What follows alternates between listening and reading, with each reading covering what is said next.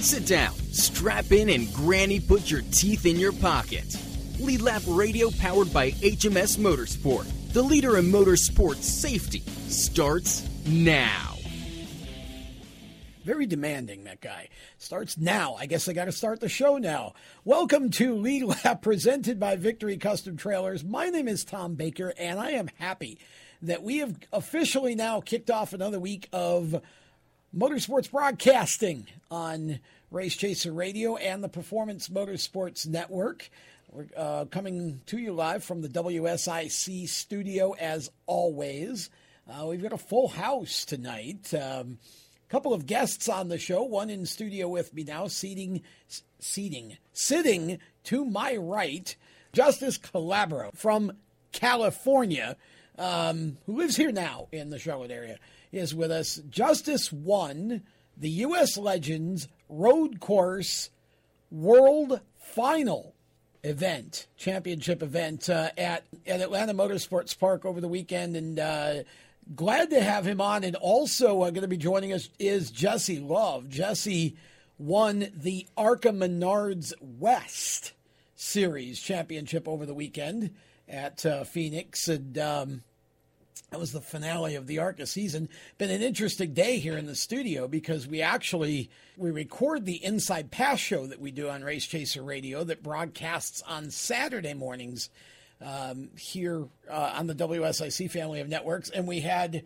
Um, Nick Monsher and also Corey Heim from the Venturini Motorsports ARCA team on that program earlier. So uh, if you go to Race Chaser Radio on Spotify or Apple or Google or wherever you get your uh, your shows from, that will be up tomorrow, and you'll actually get to hear it before the radio audience here does because they won't hear it till Saturday morning.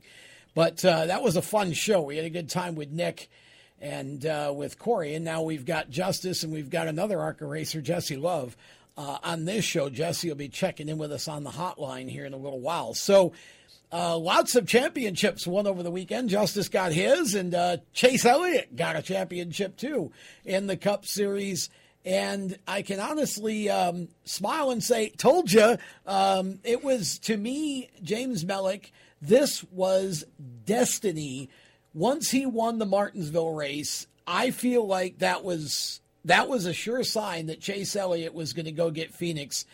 And for the most part, he pretty much did go get Phoenix. I yeah. mean, you could tell that he was the guy to beat. You know, he, he got the pre race penalty, had to start in the back, and it was funny watching social media go spastic uh, about that. And I just sat back. I said he'll be in the top five by the end of the first stage, and he was. Um, and, and really was just the best car uh, in the event all day long it it uh, it's amazing how much progress that team made over the course of this season, and I feel like James that Chase, the more confidence you give him, the better he gets, and I feel like now. Going into next year, he is easily the definitive favorite to repeat. Yeah, I agree. I believe he's one of the definitive favorites to repeat. Uh, if he's not the favorite, he's probably at least in the top five. You'd have to say Kyle Busch is right there with him, uh, Martin Truex, Kevin Harvick, Denny Hamlin. You'd have to say that all those guys are up there somewhere. So Chase is definitely in the top five. I would definitely say that for sure. Yeah. Um, but I want to say what you were saying.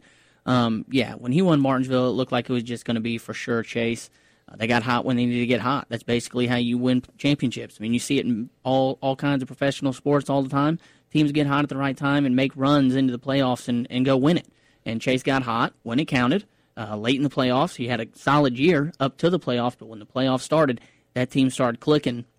It also helped this year that Chevy uh, was more competitive this year. Yeah. Um, last year, Chevy was a bit off compared to what all the other teams were with Toyota. Um, and Chevy stepped their game up this year compared to all the other ones. They didn't win the championship. I believe it was Ford who won the championship. Correct? The the, the owners, the manufacturers. Yeah, I yes. think you're right. But Chevrolet still stepped their game up. Um, all of them did compared to the Toyota game last year. Um, so Chevy had a solid year, and Chase just seemed like it was a, de- a destiny for him to go win it. The thing that uh, really struck me was, you know, if you look at the confluence of circumstances, you had uh, it was it was Jimmie Johnson's final race. Yeah. It was Chad Knaus's final race as a crew chief. Yep. He's moving up in the organization. And, you know, Chase goes out and wins the championship. And you look at that, and you've got Kyle Larson coming incoming next year, and you've got Rudy Fugle incoming for William Byron. You just you look at everything that Hendrick Motorsports has put in place right here at the end of the year, and and how that's going to launch them into 2021 from the standpoint of a momentum and a confidence and, and, and an excitement factor. I think we can say that Hendrick Motorsports is all the way back. And I think we can say that uh, come 2021, they're not just going to be a maybe for a championship they're going to be a big part of the championship chase, multiple cars. Because I, I think Kyle Larson comes out of the box strong and, and, and wins a couple of races at least. Yeah, I can agree. They've put a lot of pieces together through the offseason to help build that organization and make themselves that much stronger. Yep. You're reuniting Rudy Fugle with William Byron. Yep. They've already won a championship together, so the confidence there is going to be through the roof. I mean, look what happened to Bubba Wallace when he got Jerry Baxter back. His uh, finishes and all that improved. 100%. So uh, you can only think he's going to get better. Um, Alex Bowman, he's been consistent this year, won some races and hung around and been up front a lot, so he's going to be fast. Jimmie Johnson coming out. Um, like you said, Kyle Larson's probably going to come out swinging like crazy because I mean he won all these dirt races, so he he's ready to go win a cup race and prove he can still do it. And then you got the defending champions, so yeah. they're definitely going to be uh, tough to beat next year. But uh, the competition's going to have their hands full, and they're going to go out there and try to race them for sure. Jimmy finished fifth, which was a nice way to go out, yes. and that's why I say, I mean that that car ended the year a top five car with Jimmy.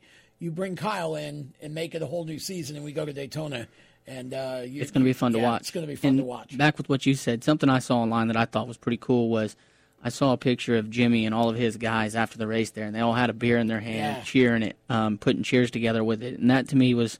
You know, that just shows brotherhood because that's yeah. exactly what it is. He yeah. may not have won the race and he may not have won the championship and he may not have done any of that stuff that he's he's accomplished through his entire career. But at the end of the day, they're all still a family and he respects him just as much as they respect him. Um, and that to me just shows how much racing is a brotherhood. Well, and Rick Hendrick breeds that. Yes, he does. Rick is basically everybody's father figure. He's you know he's he's the dad, and and those drivers are his kids, and that's that's really how he feels about them. And you know I won't spoil it, but if if if you haven't seen the latest Dale Jr. download with Chad Knaus, and I say this to the audience as well, everybody should go watch that because there's a story in there about something that Rick did for Chad, and it's it's just extraordinary. And it just it it tells you all you need to know about who Rick Hendrick is, and also who Chad Knaus is. Um, the, because when you when you listen to him, watch him, whatever, tell his story, um, and and how he kind of got to Hendrick, went away, and came back um, and the things that he says about Mr. H and, and such, it's just obvious. You're right. That's a family over there. And, and that's why I said Kyle Larson's coming in with a point to prove. And Mr. H said that he's had many, not one, many conversations with Kyle about what's expected and how. So you, you know that Kyle's coming in with you know, with Yeah. with, with uh, the idea that he's got to live up to what he's been given. Got a new mindset. He's not going to mess it up. Yeah, once you get to these big teams like the Gibbses and the RCRs Yeah. and the Stewart Haas's and the Hendricks, I'm not saying anything bad against Ganassi, Right. but once you get up to that next tier, um, it's a completely different ballgame. That's you got to walk, act, talk. You got to be completely different because you are a huge brand at that Exactly at right. that level. You are the superstar. Yes. You are the superstar, that's for sure. And speaking of superstars, you were a superstar for the weekend. And uh, what is it like to? I mean, you know, you're you always did tell me that you like the road courses. You I'm- feel completely. That's your background with the cards, so you feel completely comfortable there. Absolutely, road course racing is definitely my strong suit. I've I've always excelled there, coming from a karting background, like you said, and it's just always been the place where I've been able to excel. That's where I find the toughest competition between me and my competitors, and who have tremendous respect for me, and as much as I do for them. It's I love racing on the road course. It's definitely the, the center of my passion in a legend car because those cars are so hard to handle. They're definitely a handful, and it shows just how much it takes to wheel those cars around the racetrack. For sure. Yeah. So um, we've got about a minute and a half, so we can start talking about it. We'll carry All it right. into the next segment. Um, in about a minute, tell us about uh, the, the the setup for the weekend. What what was the? It was one race, world championship. What was what was it like? Honestly, it was really hectic coming into the weekend. We were scattered all over the place. A lot of things had happened at the Stillwell shop that were setting us back, and we were unsure if we could even make it down there. But the setup for the weekend was we went down there, we used our practice day to the best of our ability, and it was a points weekend. So whoever had the most points after qualifying and heat races would de- define the lineup for the main event. And uh, we almost maxed out points. Trader was the best, but we started on the front row, and uh, it turned out to be a really, really intense race. Did you lead the whole race? No, we did not lead the whole race. The top four cars were trading back and forth for the lead the entire That's time. awesome. It was absolutely amazing. That's awesome. Yeah, that's uh, well, that's what you want. I mean, you, you want it to be competitive. I know, you know, the the race driver's instinct is I'd rather lap the field, but uh, yeah, I think you have a better time when when you when you know that it's been back and forth and you came out on top. Personally, that's what I love the most. I absolutely agree. Uh, racing in that competitive nature, I don't.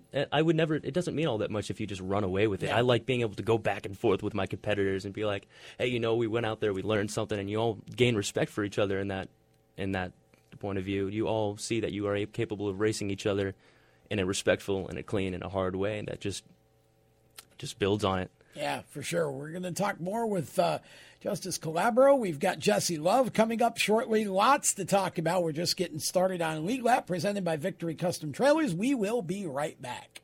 How to be a great dad in 15 seconds. Bike ride, go fish, walk in the park, phone call, milkshake, play catch, picnic, fly a kite, tell jokes, laugh, talk, read a story, tell a story, bumper car, swing set, bowling, pillow fight, cut loose, stay tight. Whew. Because the smallest moments can have the biggest impact on a child's life. Take time to be a dad today. Call 877-4DAD-411 or visit fatherhood.gov. Brought to you by the U.S. Department of Health and Human Services and the Ad Council. Automotive technicians and auto service trainees, how would you like to work at the beach and perform for one of the best car care centers in the nation? Lewes Meineke is now looking for skilled automotive technicians to join their award-winning team.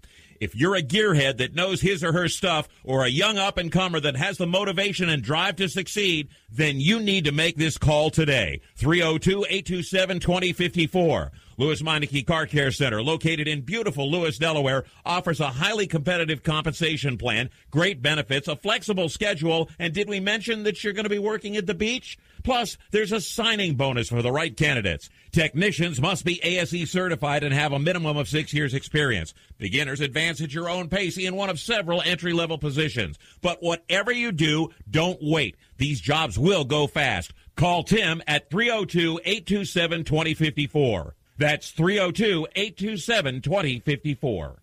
Lewes Meineke Car Care Center. Rev up your career. You hear that? That's the sound of America's only sports car. That's right, it's a Corvette. But not just any Corvette, it's your Corvette. It's that who cares if there's traffic part of your day. And this can be you when you come to Cooper Corvettes. With 60 years of Corvettes to choose from, there's always a Corvette in your budget. And they'll service any Corvette you bring in. Cooper Corvettes on Route 1 just north of Quantico and Triangle. Call, click, or visit coopercorvettes.com. Victory Custom Trailers is the place to go for your next new or used trailer or coach. Being personally involved in the racing community allows Victory to fully understand what racers need in a trailer. They have over 200 coaches and trailers in stock for a variety of industries, and they can serve anyone in the continental U.S. If you're looking for something custom, they can assist in designing a trailer that fit your needs. Check out their entire inventory online at victorycustomtrailers.com. He wanted to be known for doing his best. Sure, right. His best made him Major League Baseball's most valuable player. Strike two. He played in six World Series and was elected to the Hall of Fame. Oh. Although an honest man, he was best at stealing home. But the best quality of Jackie Robinson's life was his character. So here's to you, Mr. Robinson. Thanks for passing it on. From the Foundation for a Better Life at Values.com. Hello. Hi, I'm Kasey Kahne, and you're listening to Race Chaser Radio. Now back to the show. Welcome back to Lead Lap, presented by Victory Custom Trailers. Now, here's the thing if you're looking for a new trailer, and it doesn't matter if it's for motorsports or not, it can be for anything that you might need a trailer for. It can be a toy hauler, it can be a, uh, uh, a hauler for animals, horses, uh, cows. You know, whatever, uh, whatever. You, Who likes cows? I'm just trying to. Who is that that likes cows again? Katie Hettinger was, uh, was when we had uh, Chris Hettinger in the studio with his daughter Katie. Katie's a 13 year old racer out of Michigan, and Chris owns Victory Custom Trailers. And uh, there's a there's an awesome feature on their website. You can design your own custom trailer straight off the site, which is really cool.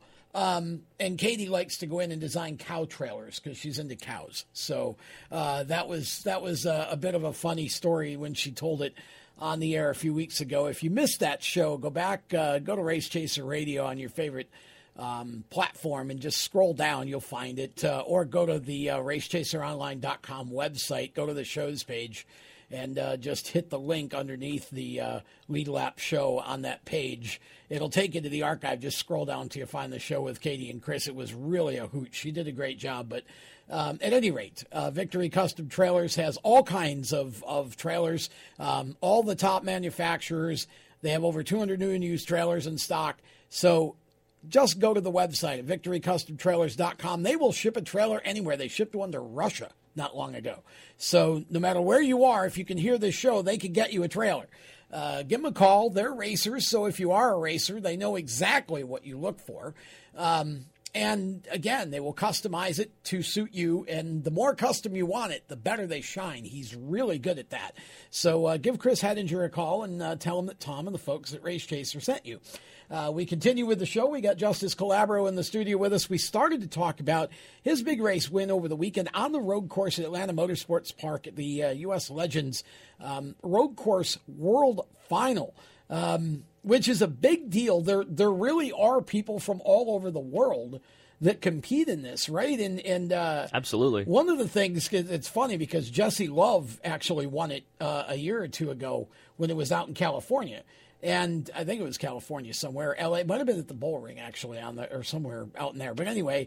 Um, and he said, you know, one of the interesting things for him is all the different languages that people were, you know, you'd walk by and somebody speaking, you know, French or whatever. There's there was a lot of Italian drivers Yeah. there last year, but unfortunately because of COVID, there weren't as many. Uh, Oh, that's there weren't as many point. national people there this year. Well, Okay. international. International. Yeah, that's a good point. I hadn't thought about that. So that probably hurt the uh, overall car count a Oh, not bit. at all. No? Car count was tremendous this year. We almost had a 30 car field Wow. in the semi pros. But I wonder what you would have had if all of the others would have been able to come in. Honestly, I think the car count may have been a little bit more restricted. It would have been more diverse when it comes to like international Okay. drivers, but there Okay. there would definitely been some people that would have been more afraid to show up that showed up this year compared to last year. Okay. So um, now, how long was your feature? And, and you know what you, you said you battled back and forth. Talk a little bit more about the race itself. The race was absolutely a blast. It was a 10 lap feature. It was uh, a mile and a six track. It was it's quite a long road course. It, it was a whole lot of fun. We cut the course down this year compared to last year because the 1250s were blowing up. Although there weren't that many 1250s in the feature this year, Yeah. but they cut it down from the long course, and I think personally it made for a lot better racing. That would make sense to me, honestly. Uh, See, I think a shorter, tighter course with the Legends cars would make for better racing. There was such a long straightaway. It, it, it became a lot based off of just drafting and trying Yeah. to block the drafts, and there was such a gap in performance. Like if you had just one less horsepower, you'd lose two tenths on that straightaway easily. So now with the shorter course, we're still getting to about 100 miles an hour at the flag stand coming Yeah. into turn one, but it was it was an absolute blast racing on that track, and I'm, I cannot wait to go back next year. Well, that's awesome. They they had it a while back. Uh, this is probably, gosh, 2007, 2008. They had it at uh, Sonoma, and yeah, at Sonoma. And and one of my clients went out there, and and uh, he went from 26th to third in like five laps, something like that. And then the motor blew up. I said, no, the motor didn't blow up, Tommy. The motor quit. The motor said, "That's I it. give up. I'm That's done. it." I'm out of here. You're you're you're beating the crap out of me. Goodbye. Uh, pedal. I can't And- take it anymore. Yeah, I can't take it anymore. I said the motor just went on strike and left. That's what it did. Last year, the my Um, motor could not handle it. That's why we didn't make the feature. But this year, I can't say we had more luck overall, but we definitely had a lot more luck on the racetrack. I just can't imagine again. You know, even though I mean, especially at Sonoma, but you, you know, you're doing probably pushing 140 there on the on the long straightaways, and it's like if you ever lose control and start flipping, you'd flip until Tuesday. I mean, you know, you'd, you'd still be flipping on Tuesday at noon. Um, it that's it's crazy. Uh, some of the courses that the road courses that the Legends cars do run on. Um, and for those who aren't real familiar with the Legends cars, again, these are basically snowmobile engines for for the most part. I mean, if you want to. Um, make a comparison. It's not a V8 out of uh, you know a, a, Camaro or something. No, the new motors are three cylinder, uh, fuel injected, water cooled. They are they are beasts of a motor. Although they're Oh, three they are. cylinders, But- 100 130 horsepower. It's about a one to ten power to weight ratio on that race car, and Yeah. that is a tremendous handful. It is, yeah, and and I see that's why I think they're such great training vehicles. Well, absolutely. And uh, you've been you've been racing them now for uh, what about three years? Coming up on three years, yeah. Yeah, It's yeah. definitely we have I have excelled personally as a driver tremendously driving these cars, coming from okay equipment and to now our team is definitely moving up and improving and our program is building with us and I as a driver and my coach are both improving tremendously. It's gotten to the point now that I can absolutely coach my teammates. Like we took my friend Logan who is here with us tonight and a few other teammates down there and the whole the whole weekend I was coaching them on the racetrack and helping them break time. That's awesome. Well, I mean, running for, for Jordan and, and, and all and the Stowell team, I mean, those guys are great anyway. Absolutely so amazing much fun people. and and just really good people to race with and and uh, Jordan's done a great job with with the organization and and, and you're right. I think the you know the uh, uh, not only the, the the level of competition on the track, I feel like you've you've gained over the last few years. The team overall has, but I think the off track part of it too. Everybody gets along. Everybody's a good time. Um, really, a, a, a- nice setup over there. We are absolutely more of a family than we are a race team. Yeah. Like, everybody is so tight. We're all Yeah. close. We're all helping out at the shop every any chance we get. And it's just it really is being like a part of a family, especially with Jordan and Walter. They're so hospitable. You can show up to the shop anytime and Walter put down what he's doing and help you out. Sure. It's yeah. they're amazing people and I'm very very happy to be part of that family. Well, it's. Uh, it, I'm sure it's been a fun three years for you. Probably hard to believe that it's actually been three years It- already. honestly, it really has. It's really hard to believe that it's been three years since I got here. Little uh, hotshot kid showing up at the shootout three years ago and nobody knew who I was. Yeah, I Microsoft remember. Word design race car. Shooting stars come a long way. Yeah, exactly. but you you've been fun to watch, and it's been great to see the improvement that you've made over the course of the three years. The you know just the uh, um, in the line and the consistency and all of that. It's been a lot of fun to to watch you. Um, you know the shootout is a very difficult ten races to say the least, and. You know, if you can run up front and compete there, you can, you can go anywhere and compete in the Legends car. Absolutely. We were we were duking it out hard at the shootout Yeah. this year. That was our race to lose pretty much every time, and I learned a lot racing the shootout this year. I I, got to race against Jansen Marchbanks, Jake Walkman, my absolute arch nemesis. We all have a lot of fun racing against each other. Uh, even even Nate Trado out there at the shootout in the semi-pro class. The top ten cars were pretty much battling back and forth every week. Now, have you had a chance to go run any of the bigger tracks yet? Like with the uh, Southeast Southeast Legends Tour that I can never say for some reason correctly? I have not had much of a chance to go out and run those bigger tracks yet because we were really cautious about the shootout. We didn't want to go out to one of those big tracks with like not not a whole lot of experience under my belt and have no car for the shootout when we were second in points. So definitely coming next year, I'm going to be going for that asphalt national title, and I'll definitely be running that southeast tour. And we're going to be going out there and hopefully, hopefully taking home some top fives and hopefully some wins up there. See, I think the Southeast Tour actually right now is the best deal going. And, and with all due respect to all my friends at Charlotte, uh, it- you know, the shootout is obviously its own dog. But um, the Southeast, they've done a great job with that tour. They're, they're we got, uh, we ran at Tri County a couple weeks ago. I say we because I, I broke out my spotting knowledge again for the first time in about five or six years and uh, went up spotted Daniel Wilk. I think they had 26 cars there, 25 of Open them class, started. right? Um, well, yeah, it was all one group. We um, we started 25th, finished second. And, That's Daniel Yeah. Daniel drove his butt off. But I mean, these were very competitive. I mean, it was all the best of the best. You know, you had everybody that um, all the best drivers from the area were were there. Carson Ferguson was there, and uh, the kid in Lambert's car, the 11 car, was there. Um, you know, I mean, that, just it was a great field, and and they do a nice job with it. uh, nice companion to the Southeast uh, Super Trucks shows, which is a nice class to step up into if you're looking to do something on a budget like that. Um, the um, Pro Late Model. Carolina Pro Late Model Series, another great uh, way to go. Um, you know, there's some good options for stepping up, but if you're just trying to get more experience, the Legends car and bigger tracks, you can't beat the Southeast Tour. No, absolutely. That's why we're definitely going to be going hard and running those tracks next year.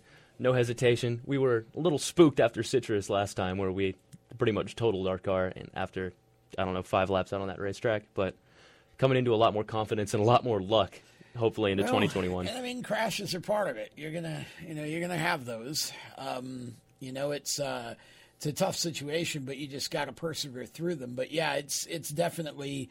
I think that tour, um, you know, that tour will will complete your your legends knowledge, so to speak. Are you planning on doing any? Uh, big car racing at all next year? We've got a lot of lot of things going on with the team right now, including Ford Performance. We've got a lot of plans coming up, hopefully in the next few months, that will allow for some big track racing. I know Jordan's going to be hopping back in the late model and paving the way for us as like the younger drivers on the team, and hopefully getting our feet wet in the late model series. Good. But we're not rushing into it because we're going to definitely go for that Legends title this year, and uh, that extra experience in the car absolutely does not hurt. Well, we're going to take a break. We've got Justice hanging out. We're going to have Jesse Love here in a little bit. Uh, much more to come as Lead Lap, presented by Victory Custom Trailers, continues from the WSIC studios right around the turn.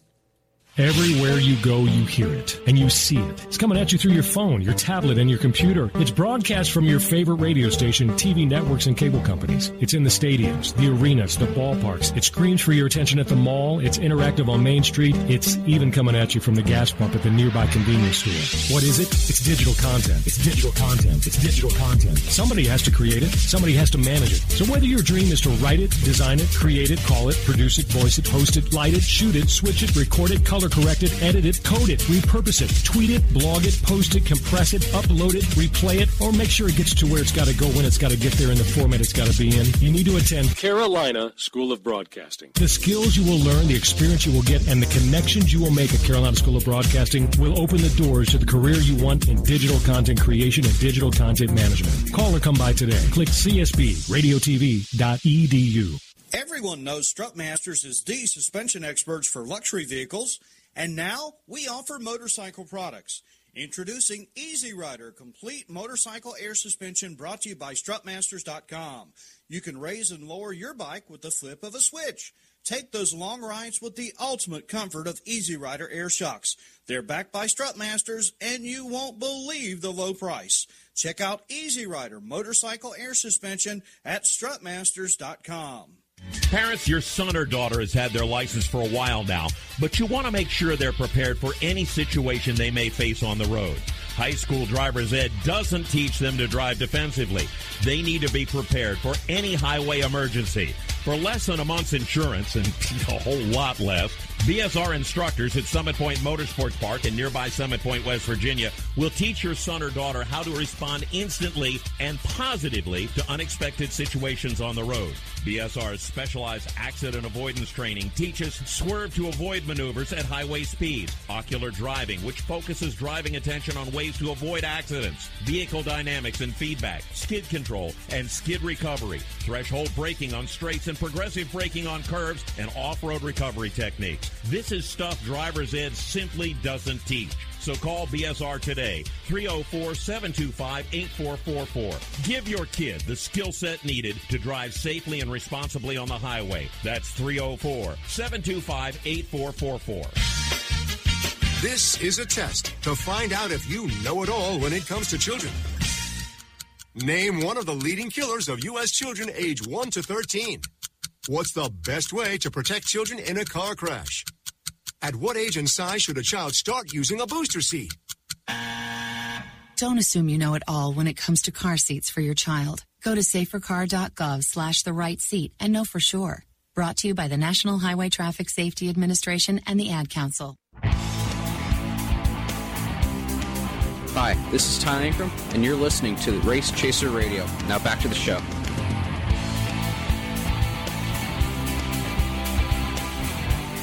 Welcome back to Lap, presented by Victory Custom Trailers. Tom Baker with you in the WSIC studio. We've got uh, Justice Calabro in studio with us, talking to him about uh, his big win in the U.S. Legends Road Course World Final.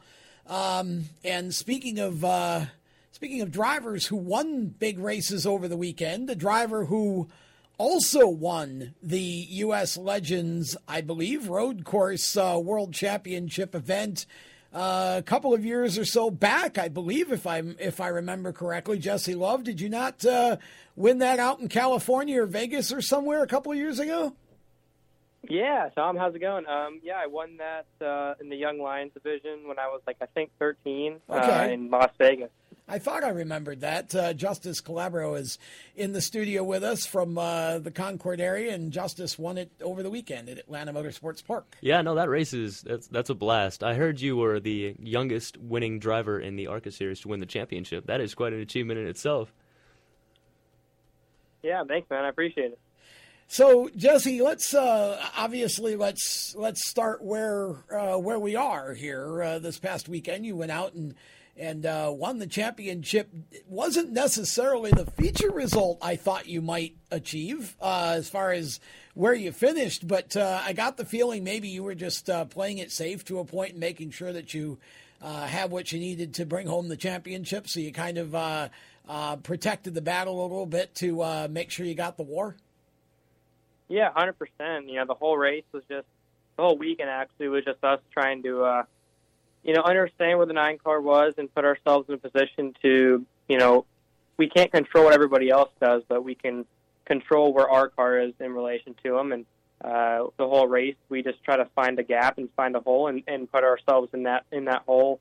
Whether we had to drive forward or drive backwards, that was our goal the whole weekend and throughout the whole race. And uh, we definitely did that very well. And uh, we kept our car very safe and you know not a scratch on it, so that was uh, really good. And uh, the whole team did a great job at you know making sure that we were in the right position to do so. Well, that's uh, that's a great way to do it. And you know, again, you always want to win every race you're in, but in the situation that you were in, I feel like uh, better to make sure you win the championship. So when you when you took the checkered and and you realized that the race was over, it sunk in in that moment, or did it take a little bit to realize that you were actually the youngest champion uh, in ARCA West history? Yeah, you know that was definitely on the top of my mind the whole weekend, or not on the top of my mind, but uh, definitely in the back of my mind the whole weekend. Uh, and also just being the youngest NASCAR champion in history as well was was obviously Well, that's true. um, yeah, you know, NASCAR owns it now. Def- yeah, definitely an important goal for me for sure. And um, yeah, when, you know, when I crossed crossed the line and, and knew that we were safe, and um, you know, got to pick up the championship flag, that was super cool. And overall, I'm just you know super happy and fortunate to uh, and, blessed to be able to be in the position. And we definitely did a great job all year. The whole team did an amazing job, and we put ourselves in a great position to uh, to be as you know 14 points ahead was was definitely a good buffer for us, and we were able to capitalize on it really well. Well, you you did a, a, a pretty mean burnout for a youngin. You'd think you'd had a lot of experience or something. Yeah, that was pretty cool. um, well, and, and also, and I didn't have any breaks either, so I couldn't. Uh, that I couldn't, you know, do uh, like a slow roll burnout. But um, I just figured I'd send the thing in the corner or on the straightaway, the dog leg part, and just uh, just burn it down. And it was pretty cool. It actually turned out to be a really cool burnout, and um, it was my first one too, so that was pretty cool. And overall, just uh, a lot of fun the whole weekend, and it felt pretty good to do that. Well, uh, what do you need brakes for at Phoenix, right? I mean, you know. Yeah. yeah. What a way to go out! A car with no brakes. Yikes! Uh, no wonder you were 14th. Uh, that's uh, that had to be quite interesting running the last part of that race, especially with uh, with no brakes. But um, yeah, you had the chance. Obviously, this was your first year with Bill McAnally, uh, and you know you'd you'd run the the, the South. Southwest uh, late models uh, prior to that, and of course the junior late models and pro late models and such. But um, this was a really big step up for you, and I feel like you set the tone early with the super late model win in Florida um, in the spring during speed weeks, and then I feel like from there it was just like, okay, I think I can go do this, and it Um, it took you what three? Was it three races before you you got your first win? Ironically enough, on a road course. Yeah, two races. It was my second race in the West Series, and we are able to get a win. Yeah, that's uh, it's pretty amazing. I mean, when you look back at the year, um, you know, you had you had the wins, and and you you just it seemed like all year you were uh, you were a factor. If you weren't winning, you were right up in there. And I think the the consistency that Bill and his team obviously bring from the years of experience in the series um, had to really kind of help shorten your learning curve by a whole bunch. For sure, and obviously having all the, you know, opportunities to work with a bunch of cool different drivers was definitely, you know, a big step up for me. I was able to do that with working, be able to work with Derek and being able to work with guys like Christian Eckes for, and be able to understand, you know, what notes they have on different racetracks and be able to access those notes were um, really big and, and being able to do the simulator and things like that. And um, personal preparation was really important too. And overall just had to put all the pieces together in the puzzle and, and you know everybody at BMR and Toyota uh, gave me everything I needed to win the championship, and that definitely went a long way. Now, you also had the chance over the course of this year to run a couple of races for Venturini Motorsports, and uh, we had uh, we, we we taped our Inside Pass show earlier today here in the studio, and we had uh, Nick Moncher and we had uh, Corey Heim from Venturini on, and we were talking about the difference between the two motors that are run in the ARCA series. Um, you know, the Ilmor motor, obviously, versus the Yates motor. Now, you guys, I think, run out west. You're still running mostly Yates motors, right? Correct. Yeah, and you but you got to run the Ilmor when you ran for Venturini. From a driver's point of view, what's the difference in the two motors, and and what do they demand differently from a driver? Yeah, so the only time that I've ran at Ilmor this year was at Pensacola. Um, at Winchester, I actually ran the Yates motor too. And, oh, okay. Um, yeah, and, and overall, there, there's a few things different. Obviously, driving wise, um, the only thing that's different, you know, mechanically is uh, from a driver's standpoint is just the throttle linkage is a lot shorter, so you have a lot less sway, oh. um, which makes it a little bit harder to actually keep the tires under you. But um, that was a little bit different of, of something to learn at Pensacola. But uh, as far as like performance wise, you know, I think that Parker definitely got better, but um, you know, there was still a pretty big advantage with the Ilmor. Um, the car was the car was lighter, and uh, and but you know, it's kind of hard to say there's an advantage with the Yates.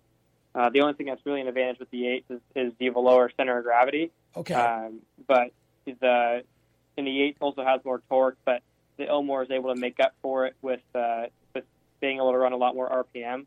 Um, so and, and have a lot more uh, gear.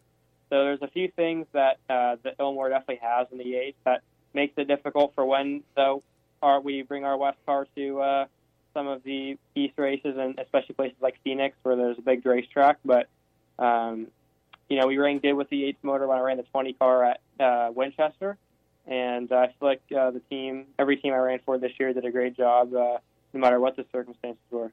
Some really uh, cool personalities in both groups, and of course, I know the Venturini group better because they're over here. Uh, and you know, it's uh, it, it, it it's good that you were able to do that that sort of split schedule like that and run a few shows for a different team because I think it gives you an opportunity to um, to improve your ability to communicate with somebody different on the fly, like you needed to when you went over to Venturini. You've got to kind of find that chemistry pretty quickly because you're, you know, you're only doing a, a race or two, so you know there's not a lot of time to learn each other.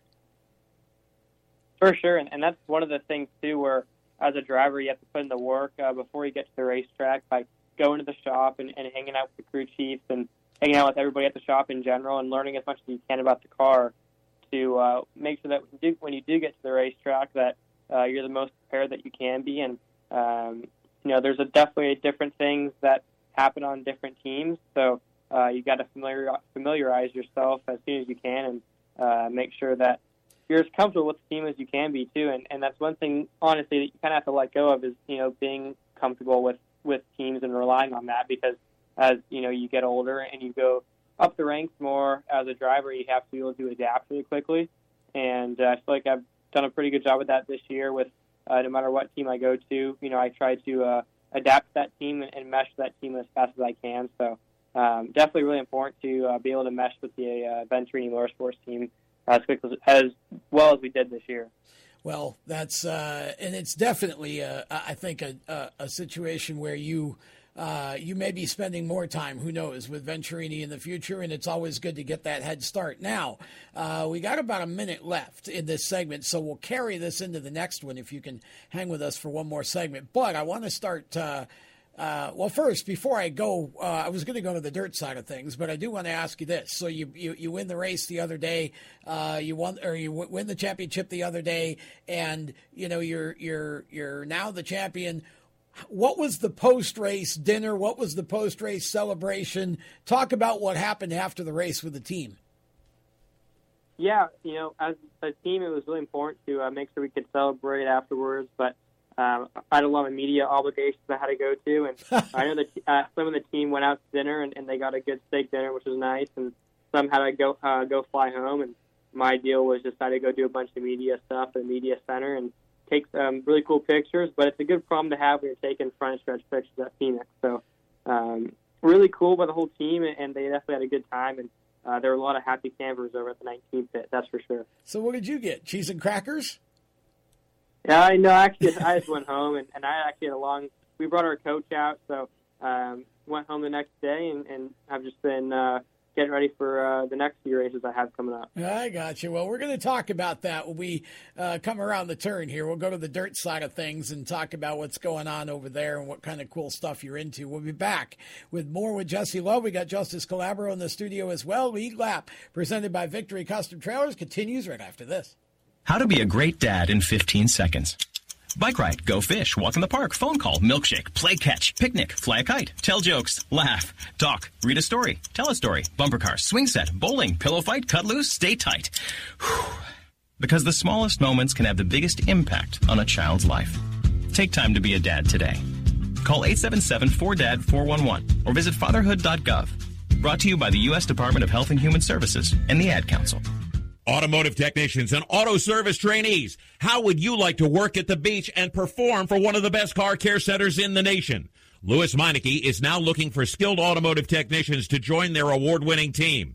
If you're a gearhead that knows his or her stuff or a young up and comer that has the motivation and drive to succeed, then you need to make this call today. 302-827-2054. Lewes Meineke Car Care Center, located in beautiful Lewes, Delaware, offers a highly competitive compensation plan, great benefits, a flexible schedule, and did we mention that you're going to be working at the beach? Plus, there's a signing bonus for the right candidates. Technicians must be ASE certified and have a minimum of six years experience. Beginners advance at your own pace in one of several entry level positions. But whatever you do, don't wait. These jobs will go fast. Call Tim at 302 827 2054. That's 302 827 2054. Lewes Meineke Car Care Center. Rev up your career. You hear that? That's the sound of America's only sports car. That's right. It's a Corvette. But not just any Corvette. It's your Corvette. It's that who cares if there's traffic part of your day. And this can be you when you come to Cooper Corvettes. With 60 years of Corvettes to choose from, there's always a Corvette in your budget. And they'll service any Corvette you bring in. Cooper Corvettes on Route 1 just north of Quantico and Triangle. Call, click, or visit coopercorvettes.com. He wanted to be known for doing his best. Sure, right. His best made him Major League Baseball's most valuable player. Strike two. He played in six World Series and was elected to the Hall of Fame. Oh. Although an honest man, he was best at stealing home.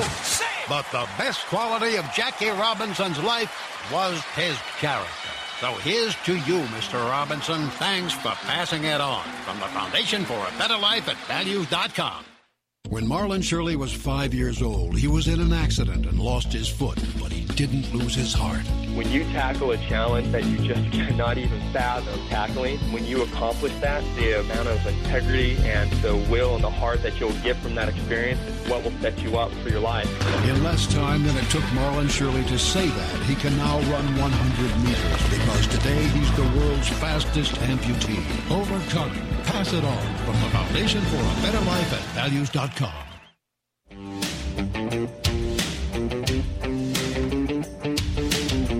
Hi, this is Chandler Smith, and you're listening to the Race Chaser Radio. Now back to the show.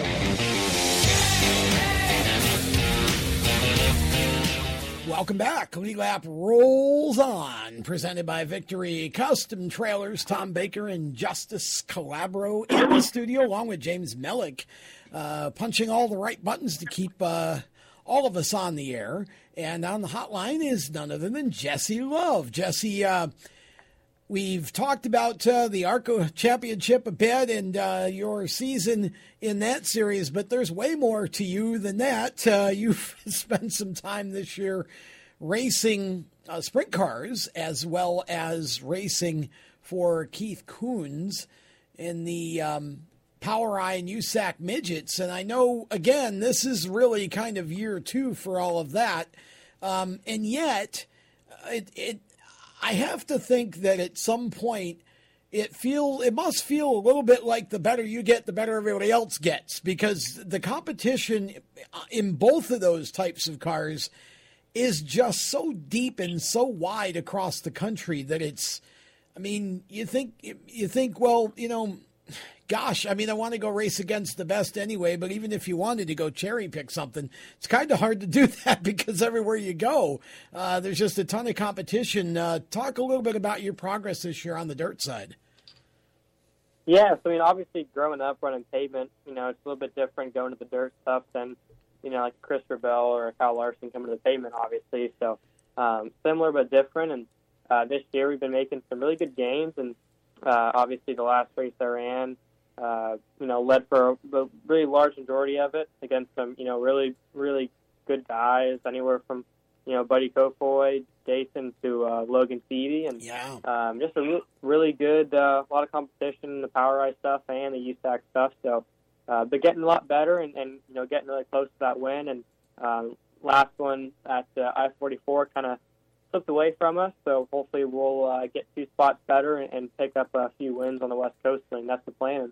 I believe we can do it for sure. I was going to say you're going to the West Coast, and, and I know you know that you enjoy the tracks out there, and um, but what a privilege it must have, must be over these last couple of seasons to run for Keith Kunz and his group. Can you talk a little bit about what it's like to drive for a top notch organization like that, uh, and and also what's the relationship with Keith like, and what what what does he? How does he kind of mentor you, shape you?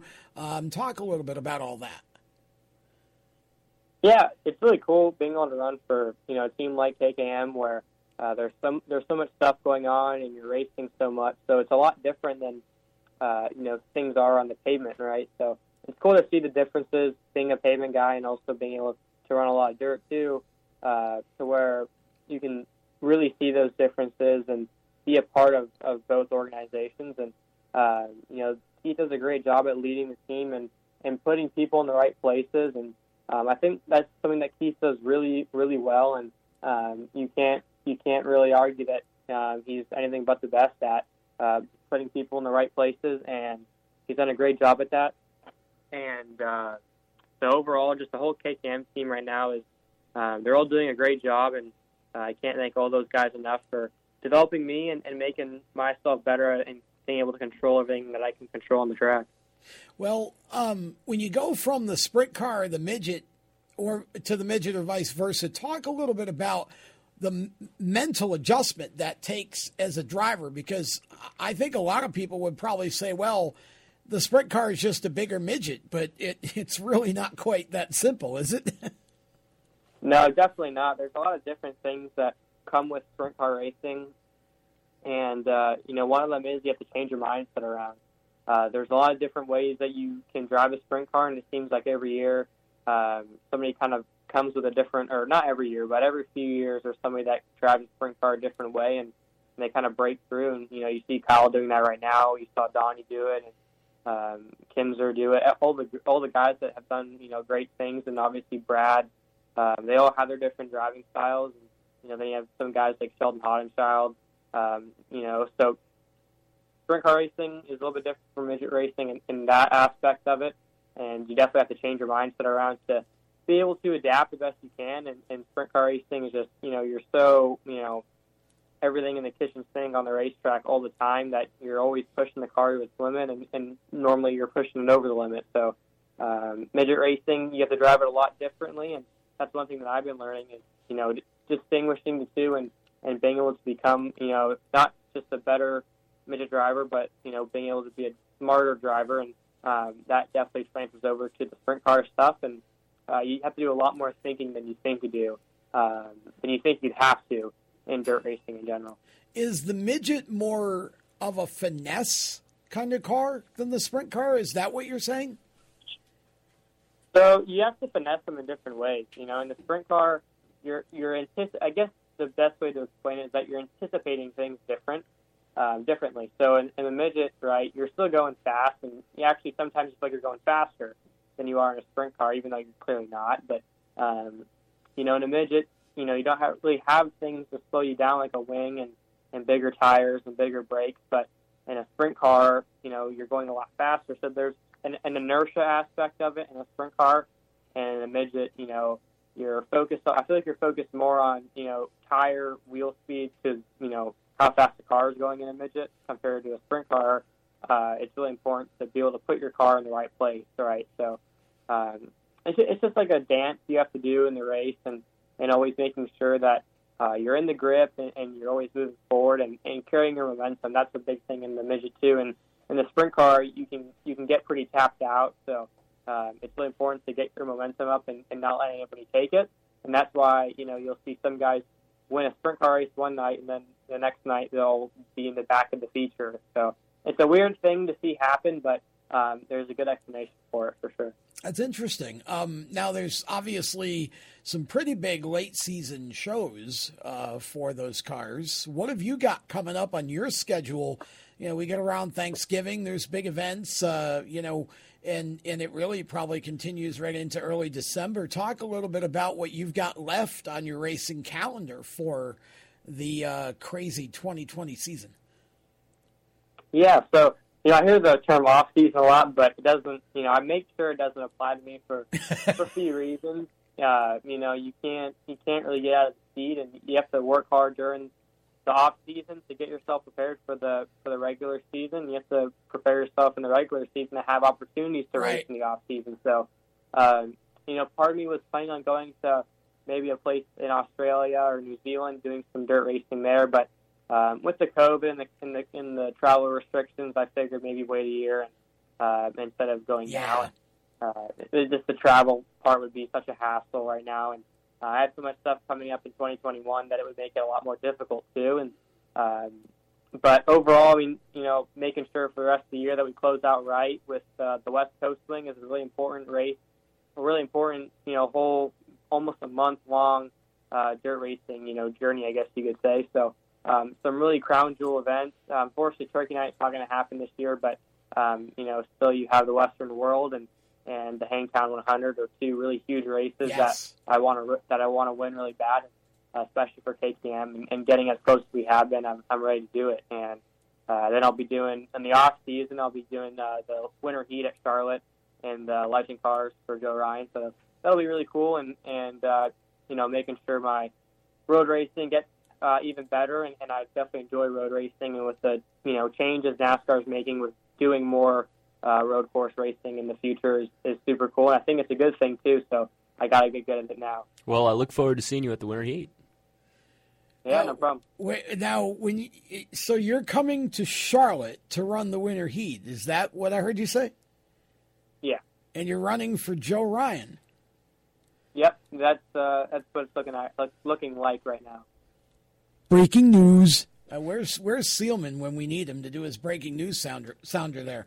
Uh, wow, that's uh, that's interesting. I I hadn't heard anything about that, uh, Jesse. So that'll be fun to have you over here for um, a number of events. Good It's, chance uh, for you to get him into studio. Yeah, Out, he's out yeah. west, so it's a good chance to- since him coming when Exactly. he's coming east to get him in here. Yeah, bring him into the WSIC studio. and We'll do some radio together uh, from in here. That'll be fun. And uh, yeah, uh, my uh, studio mate Justice uh, will be running as well for Stillwell Racing. So uh, you'll probably be. Um, I don't know. Is he going to be? Uh, what what class you going to run, I Jesse? think he's running pro. Yeah, he'll probably run pro. You're still Yeah. in Young Lions, Correct. right? No, I'm running semi-pro. Oh, semi-pro. Okay, that's right. Yeah. Um, so you won't be racing against each other. So uh, that uh, that's too bad. That would have been fun. Been Actually, very watch the two of you uh, square off out there because I know Jesse runs well on the road courses, and you just proved you did. Well, we'll be Um, looking at the time boards. and We'll see who comes out on Yeah, top. there you go. Fun stuff. Well, that's good, Jesse. So the, you'll even be running through the winter, um, and and I don't. I know it's probably way too early for you to confirm anything about 2021 yet, so I won't put you on the spot to do that. But um, Thank you. I appreciate that. I know that. Uh, I know that you're looking forward to whatever's in store for you. I think I can say that safely, right? Yeah, hundred percent. You know, next year is something that I've worked really hard to put myself in a position where I don't really have to worry about where I'm going to be. Uh, I just know I'm going to be in somewhere, somewhere where I, where it's a good place to be, and and but it has you know given me a lot of great opportunities. So I'm really looking forward to next year, and hopefully we'll be hearing uh, some more about that pretty soon. Y'all who are listening can just uh, work on solving that riddle if you want, but uh, you're not going to get it out of me. So, uh, okay, so before we let you go, Jesse, we want to give you an opportunity to say uh, thanks to whom you need to. So I know you got a pretty long list, so go ahead and do it. Yeah, first off, thank you, Tom, for having me on the show. It's of course always a pleasure to be here, and, uh, and thank you to everybody at uh, Raceface, Toyota, and Bill McAnally Racing, and uh, all the fans for tuning in. It's always a pleasure to be on the show, and hope they'll be back on soon. Well, I hope that uh, hope that you will as well. We'll make that happen, and like I said, we get you into the winter and get you over here to run the legend stuff. We'll t- try to get you in the studio and uh, do some radio with you. Uh, so that is Jesse Love. We appreciate you being on. Congratulations again, my friend. You did a great job uh, wrapping up the championship the other day. Uh, that's your 2020 ARCA Menards West Series champion, Jesse Love. Off he goes because he's got another interview to do here before the night is over with. So we'll let him go get to that, and we'll step aside and be back with uh, Uh, more lead lap right around the turn. You own a performance car and you know how to drive, but you want to learn real performance driving. Well, Bunky, get that car off the street and onto the track. Summit Point Motorsports Park, the Mid Atlantic's premier road racing facility, located just over an hour from D.C. in nearby Summit Point, West Virginia, is the place to go. And you'll find that Friday at the track is going to give you what you need. For less than a monthly car payment, you can attend this regularly scheduled one day instructional event in your street car on one of Summit Point's three world class road racing circuits. You'll receive classroom instruction, skid pad instruction in their cars, including front and rear skid control, and four 20 minute in your car instructional sessions from a professional instructor. Have fun, go fast, and really learn how to drive. Call 304 725 8444 for class schedules and details. That's 304 725 8444. Friday at the track at Summit Point Motorsports Park. Green light. Hey girl, school zone. I'm getting hungry. Car changing lanes. You want to meet me for pizza? Stop sign. Intersection clear. Yeah, street. Pizza sounds good. Ball in street? Girl in street! It's hard to concentrate on two things at once, like texting and driving. Stop the text, stop the wrecks. How will you stop texting and driving? Tell us at stoptextstoprex.org. Brought to you by the National Highway Traffic Safety Administration and the Ad Council. Here's an important message from RAD and this station.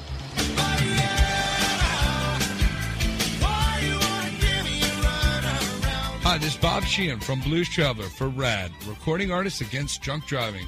I like to party just as much as the next guy, maybe even more. But the one thing I won't do after I've had a few is get in the car and drive. Don't blow it.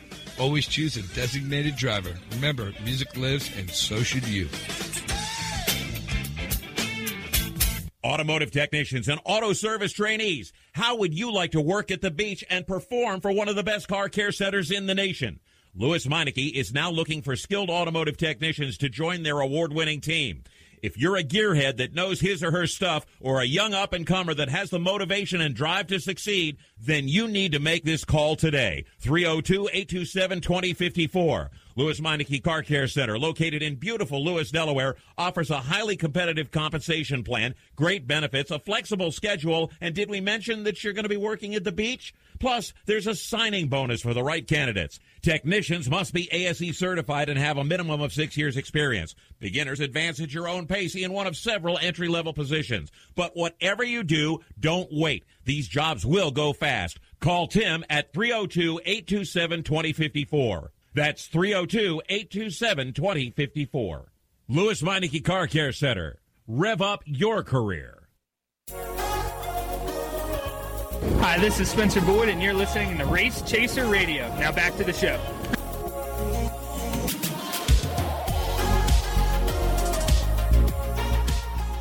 We're about due to get Spencer Boyd back in the studio again. We haven't had him in in a little while, and every time he comes in, he's got another new sponsor that he's introduced to the sport. Uh, that I just young want some beef jerky. I just want some of that beef jerky.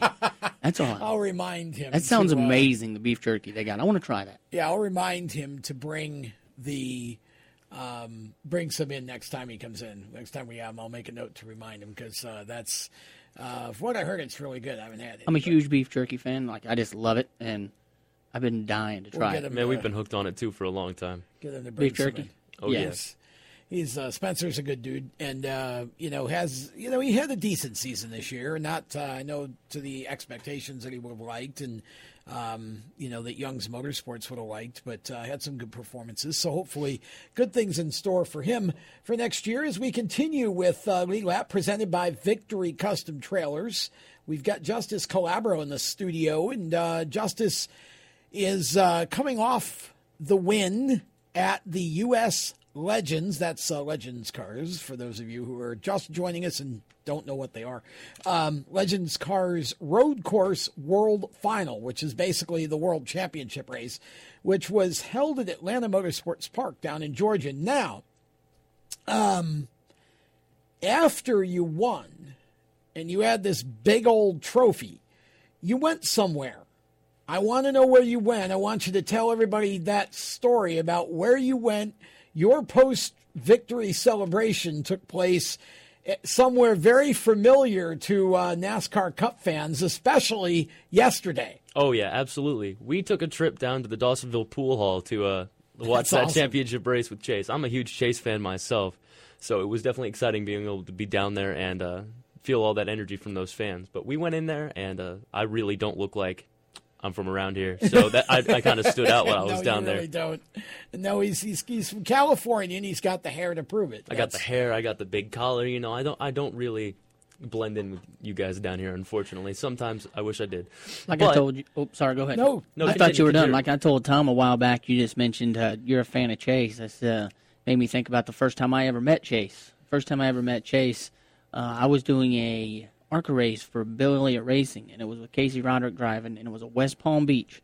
And Chase Elliott stood on the wall beside me, and I didn't, I had no idea who he was. He just had a swir- uh, sweatshirt on that said 2000. I think it was like 13 maybe or something like that. Super late model champion. I had no idea who he was, so I asked him who he was, and he told me who he was. And since that day, I still know him, say hey to him, and all that stuff. So I was happy to see him win it too. Yeah, he's a very humble guy. Yes, It- it very was- humble. It was great. He was, to- and he didn't look at me like, "Are you serious?" Like, gave me this look like like I was crazy because I didn't know who he was Yeah. because I didn't. He, just was very nonchalant. He says, "I'm Bill's son. I'm Chase," and I was like, "Oh, well, hey, nice to meet you."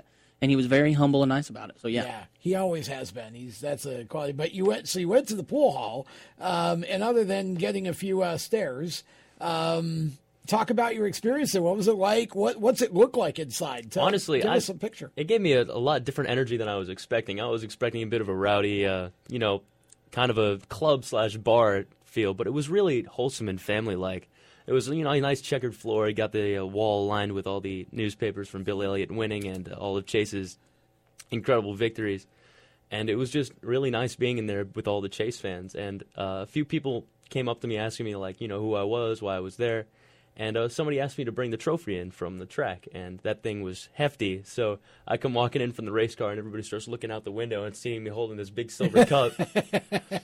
and and as we were walking in, uh, actually one of the guys from NBC Sports with Chase was actually there with NASCAR talking to Rutledge. So they were doing the live look-in from the pool hall, and we just happened to be there with the trophy on the table. And while they were doing the live look-in, and uh, Oh, did you get some TV time? a little bit, yeah. I started. Way the, cool. I was the one who started the Chase chant on the uh, at the pool hall. Everybody started going Chase, Chase, Chase. Oh, Chase." really? Wow, there we go. So that is a moment you'll never forget. No, it was absolutely amazing. That's awesome. Got a few pictures in there too. That was really fun. Yeah, I watched the broadcast. Somehow I must have missed that last clip that they did because I didn't see that. I would have known the trophy and would have went, wait, what, what is that? No, it can't be. I, I wasn't there when they rang the siren. We had to head home. We had a long drive, but I was definitely there uh, when they were doing the first live look. Interesting. Yeah, I didn't uh, didn't notice that, but that's yeah. The, see, the siren would have been the whole point uh, uh, to be there for that. Um, and I I never I never have heard the story about how that all got started or, or what the you know the purpose of that was. But I guess somebody just thought it would be probably the first time Bill won or one one time when Bill won, somebody thought it would be cool to do, and it, and it just stuck. I mean, yeah, that's how things start. You just it's just an interesting way to celebrate that's unique to them. So you had a fun trip to Georgia. Now, obviously, you've you've run the whole season, um, and you you've had a, a pretty good season overall. Oh, compared to last year, we've had an incredible Yeah. season. We made uh we secured first in North Carolina points, so we are the State champion, champion. state champion. For semi-pro, Yep, and we wow, are nice. We are top ten in national points, which doesn't mean a whole lot this year. I believe they're just doing state and regional. Yeah. So that we it's an achievement for Stillwell to be top ten on the board there, For and I'm happy I was able to take them there. And North Carolina state champion ain't bad. There's a whole lot of competition out here, so it's definitely be good on the top of the board there. Well, yeah, that's fun. That's a great year, Justice. And uh, like I said, you've worked really hard to to uh, figure all of it out, and, and you've listened well. And, and you know, again, your your your driving has evolved each year to where it is now, which is great. Absolutely. I mean, in our first year, I believe we had one win, and over the last seven races, we've had five wins.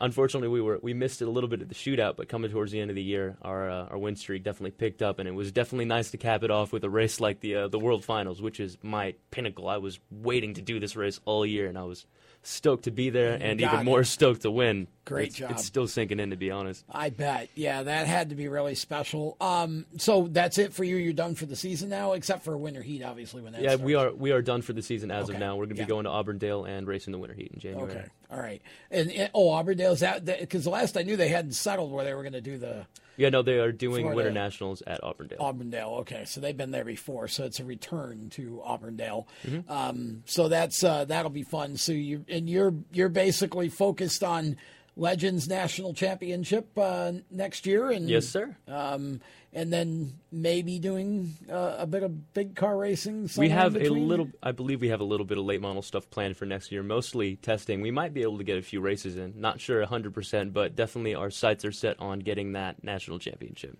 Absolutely. Now, um, you told me a story that uh, during the break that I just couldn't believe, and I and I'm, I I debated whether I even wanted to put this on air, but I'm assuming it's been out on social media and everything. Somehow I missed yeah. it. Uh, but uh, tell me about what happened with Stillwell Racing's equipment. So the week before we went to Winter Nationals, like I said before, it was a bit hectic trying to get down there. Uh, all three of our racing trailers were stolen with equipment and cars inside. It was a lot of money and equipment. It was one guy who came and just kind of took it all, snatched it up for himself. guy. One guy over from eight o'clock to three o'clock in the morning just came with one truck and took all the trailers. It was absolutely nuts. We found one of our trailers. They've had one located, and they made an arrest on somebody. We don't know if it was the guy who stole all three of the trailers, but we uh thankful for AK Performance for letting us for um for them letting us borrow one of their trailers to take it down to the racetrack, and it was definitely a, a huge hand. We had a few difficulties while we were at the racetrack. We had the um cars got stuck up in the top of the trailer. Oh boy! So we had to get the forklift to get them down from the top Oh, of the trailer, gosh. and we were it was just it was a mess down there. We had the whole the car, legend cars flying up on forklifts forty feet in the air. It was that was very hectic, and my car was stuck on the top shelf at the very back on feature day. So I'm like, oh god, oh please, please tell me I can get it down. And after all of that, you went and won. Yeah, after Wow. we got the we got the heat win and we got our feature win, so that was it was Wow. definitely a good weekend. I hope they catch the slime balls that were responsible for that, get the equipment back, and bury them under the jail. I just that is just. I hope so too. Uh, There's no reason for somebody that. would do that to any steal people's pro. I just that is. I know, especially know? the people like the Stillwells. They're such wholesome and loving people. It's like they didn't even have security cameras up. It's unbelievable. Well, this now they will now. I was going to say, I would hope that they learn from that because uh, you just can't be too trusting of, with anybody anymore in this world, sadly. And uh, that's a that's a really really uh, tragic thing to have happen, and, and hopefully they'll uh, they'll be able to recover everything. We've- it's just ugh. Fortunately, the things that were in the trailers weren't really of much use to these people. Like they found the trailer broken into, but not much was stolen. Like, what are you going to do with a bunch of legend car fenders and I don't know. You look at What- a lot of the parts in these trailers, and you What don't do know you- what to do with them. Why do you take the tra- like? Well, if you don't, I mean, I, I know it's They stole two kids' bandoleros. Like, well, It's that- all that's rhetorical questions. What are you going to do? Run around the backyard of the farm? I mean, you know, Exactly. It's unbelievable. Well, um, my best to the Stillwells. I hope that uh, they get everything back, and, and like I said, I hope they uh, hope they find the, the, the scum that are responsible and bring them to justice. That's just terrible. No, absolutely. But the Terrible. St- The, Stillwells have been doing really good right now. Good. We got a lot of big things going on, and we are very excited for the 2021 season. Well, that's good. That's uh, again, you know, it seems like that's how the Lord works. When uh, something bad happens, he he he automatically you know makes something good happen out of it. So hopefully that'll uh, uh, that'll be the case for you guys. I know you've got a lot of people that uh, help make things happen for you, so I want to give you a chance to thank them. I mean, there's there's a long list of people to thank for me, and when it comes to people that have helped me in my racing career, my family moved all the way across the country to be able to let me live out this dream. Stillwell Racing has been more than a dream to work with. They've been incredible people. Honestly, we've had um, ZMAX come on board and help out tremendously, and Butler built seats. We got Landrum Springs and Bilstein. All of them have helped out tremendously with products and promoting us and us promoting them. It's been a great deal working with them. And hopefully we have Ford Performance jumping on board fairly soon to be able to do some big things. Uh, that sounds great. We uh, look forward to uh, more from you. Uh, look forward to Winter Heat and uh, hopefully uh, a win or two in that as well. And uh, look forward to, to seeing what you can do in Florida next year also. Absolutely. And uh, this win means a lot for me coming in from World Finals because my grandmother in, in LA had just passed away, and Oh, my grandmother out here was just diagnosed with pancreatic cancer Ugh. within a, a month of each other. So I am. This was all up on the table for them, and my mom was in the hospital all weekend while I was at the racetrack. So Mm. I had them all on my back and on my shoulders, and I just carried them to victory lane, give them something to be happy about. All God people up top watching above, that was for you. God bless you all, and my best to your your your, your family. And and uh, man, that's uh, unbelievable. Well, great job to get the win for all of them. Thank and, you very uh, much. Been Means a great to have you on the show. That's Justice Calabro, and uh, we'll be talking to him again soon. I'm sure. We'll be back with more of the show right after this. Parents, your son or daughter has had their license for a while now, but you want to make sure they're prepared for any situation they may face on the road. High school driver's ed doesn't teach them to drive defensively. They need to be prepared for any highway emergency. For less than a month's insurance and a whole lot less, BSR instructors at Summit Point Motorsports Park in nearby Summit Point, West Virginia will teach your son or daughter how to respond instantly and positively to unexpected situations on the road. BSR's specialized accident avoidance training teaches swerve to avoid maneuvers at highway speed, ocular driving, which focuses driving attention on ways to avoid accidents, vehicle dynamics and feedback, skid control, and skid recovery, threshold braking on straights and progressive braking on curves, and off-road recovery techniques. This is stuff driver's ed simply doesn't teach. So call BSR today, 304-725-8444. Give your kid the skill set needed to drive safely and responsibly on the highway. That's 304-725-8444. You hear that? That's the sound of America's only sports car. That's right. It's a Corvette. But not just any Corvette. It's your Corvette. It's that who cares if there's traffic part of your day. And this can be you when you come to Cooper Corvettes. With 60 years of Corvettes to choose from, there's always a Corvette in your budget. And they'll service any Corvette you bring in. Cooper Corvettes. On Route 1 just north of Quantico and Triangle. Call, click, or visit coopercorvettes.com. Victory Custom Trailers is the place to go for your next new or used trailer or coach. Being personally involved in the racing community allows Victory to fully understand what racers need in a trailer. They have over 200 coaches and trailers in stock for a variety of industries, and they can serve anyone in the continental U.S. If you're looking for something custom, they can assist in designing a trailer to fit your needs. Check out their entire inventory online at victorycustomtrailers.com. Hi, this is John Ondrasik of Five for Fighting, here for RAD, the entertainment industry's voice for road safety. You know, style is a personal thing, and your lifestyle is your business. But if you take it on the road, it becomes everybody's business. So please, plan ahead, designate before you celebrate. Friends, don't let friends drive drunk. A public service announcement brought to you by RAD, the National Association of Broadcasters, and the Ad Council. When Marlon Shirley was five years old, he was in an accident and lost his foot, but he didn't lose his heart.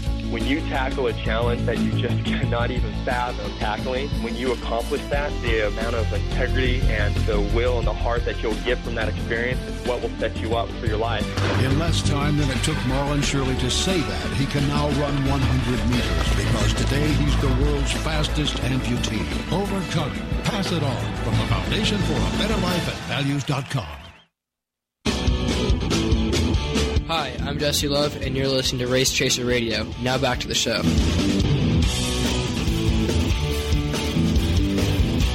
Well, gosh, you'd think we were uh, talking to Jesse again. Uh, Jesse Love bringing us back. We had him on earlier in the show. Uh, if you missed any or uh, any part of the show, or you want to go back and listen to some of our past shows, there's an easy way to do that. Actually, there's a couple of them. First of all, if you want to do it what they call on demand. If you got Spotify or Apple or Google or TuneIn, any of the music slash podcast platforms, just follow Race Chaser Radio. That's all you got to do. It's three words Race Chaser Radio. Just search that, hit the follow button. That way, uh, you'll always know when new content is uploaded. And uh, you can find uh, each show there the day after it airs, is how that works. Uh, so, this show, of course, uh, live on Monday, it'll be up on Tuesday. And uh, if you uh, wish to just go to my website, you can do that too. if you'd rather, if you don't do any of the podcast platforms, you can just go to racechaseronline.com, racechaseronline.com, or racechasermedia.com. It'll take you to the same place and just uh, hit the uh, shows button up top on the nav bar, and that takes you to our shows page. And there is a playlist for each of our Race Chaser shows. And uh, so you just find the show that you want to listen to. And if it's not the current one that you want, if you want an older one, there's a link under each show. Um, and you just click on the link, and it'll take you to the uh, playlist, and you just scroll down and you can find the show that you want to listen to. It's pretty pretty easy. Uh, Tom Baker with you in the studio. Justice Calabro has uh, departed. He's got homework to do, so we're going to let him get to that. Uh, been fun talking to Jesse and Justice tonight. Uh, two young racers working their way up the ladder. Uh, Jesse, of course, uh, in the at the ARCA level and running um, midgets and 410 sprint cars. Uh, picked up the ARCA West Championship last this just this weekend here at Phoenix, and uh, Justice winning the road course World Finals for the Legends cars in the semi-pro division. That's uh, awesome. I saw the last lap of his race, and uh, he and another uh, competitor swapping back and forth a couple times on the last lap. That was really cool to watch. Uh, just again shows you very humble guys and. Um, and, and, bright futures ahead for both of them. I think both of them from California, too. So, with that, we roll on here and uh, we'll talk some NASCAR here because we can. Uh, not too much in the way of local racing, except for I do want to make mention that we had the North South shootout over the weekend. Um, and the big story out of the shootout at Caraway was that Max McLaughlin jumped into a modified for the first time in the South into uh, Gary Putnam's 77 Curb Records car, went out and won, uh, which really is awesome. If you don't know Max, he is the son of Magic Shoes, Mike McLaughlin. And again, me being a an old duffer from uh, New York State, I remember when Mike was first getting his start on the dirt tracks up there ran a super modified at Oswego, ran modifieds for a long time, and then came down south here and, and obviously had a great career in NASCAR, mostly in the Busch Series. Um, and very successful. Worked for Joe Gibbs Racing for a long time. Anyways, uh, his son Max is, uh, is is making his own name, and um, Max is a big winner on dirt in the uh, what they call the center steer modifieds. I heard to him referred uh, uh, heard them referred to as uh, up north. I call them mud buses because that's what we know them as. Um, but uh, the the dirt modifieds up in the northeast, uh, super dirt cars. He won a big race there just a few weeks ago, and then jumps in this uh, NASCAR Tour Type modified and uh, goes and runs the North South Shootout. First time he's been in the car, and I think I, first time he's probably ever been at Caraway in uh, in a car, and, and goes out and wins the race. So uh, congratulations to Max. We're trying to line him up for one of our race chaser shows here either this week or next as soon as uh, we can get him. And um, he's just he's been on our shows before, just a great kid. So congratulations to him f- for that. Uh, we've got one more big modified race this season here in the South, and that's down in Florence, South Carolina, November twenty first. Um, it is the Charlie Powell Memorial SC 400, which is basically the new Myrtle Beach 400 weekend. It's a triple bill. We've got NASCAR type late model stocks. We've got the Pro, the Carolina Pro late model series, and we'll have the Smart Modified Tour as well. Um, all racing on that Saturday, November 21st. So mark your calendars the weekend before Thanksgiving, and that should be a fantastic show at Florence Speedway down in Florence, South Carolina. Okay, let's hit uh, NASCAR stuff here. Um, we'll get uh, James Mellick back uh, involved here. And uh, again, um, if you were under a rock, Chase Elliott is your 2020 Cup Series champion. Good run for Chase. Uh, and this race, again, several other inside storylines. First of all, probably the biggest, we said goodbye to uh, two of, to me, NASCAR's classiest people. Um, in terms of driving. Jimmie Johnson retired from full time NASCAR competition, and Clint Bowyer retired. Uh, he'll go to the Fox booth next year to team with Jeff Gordon and Mike Joy.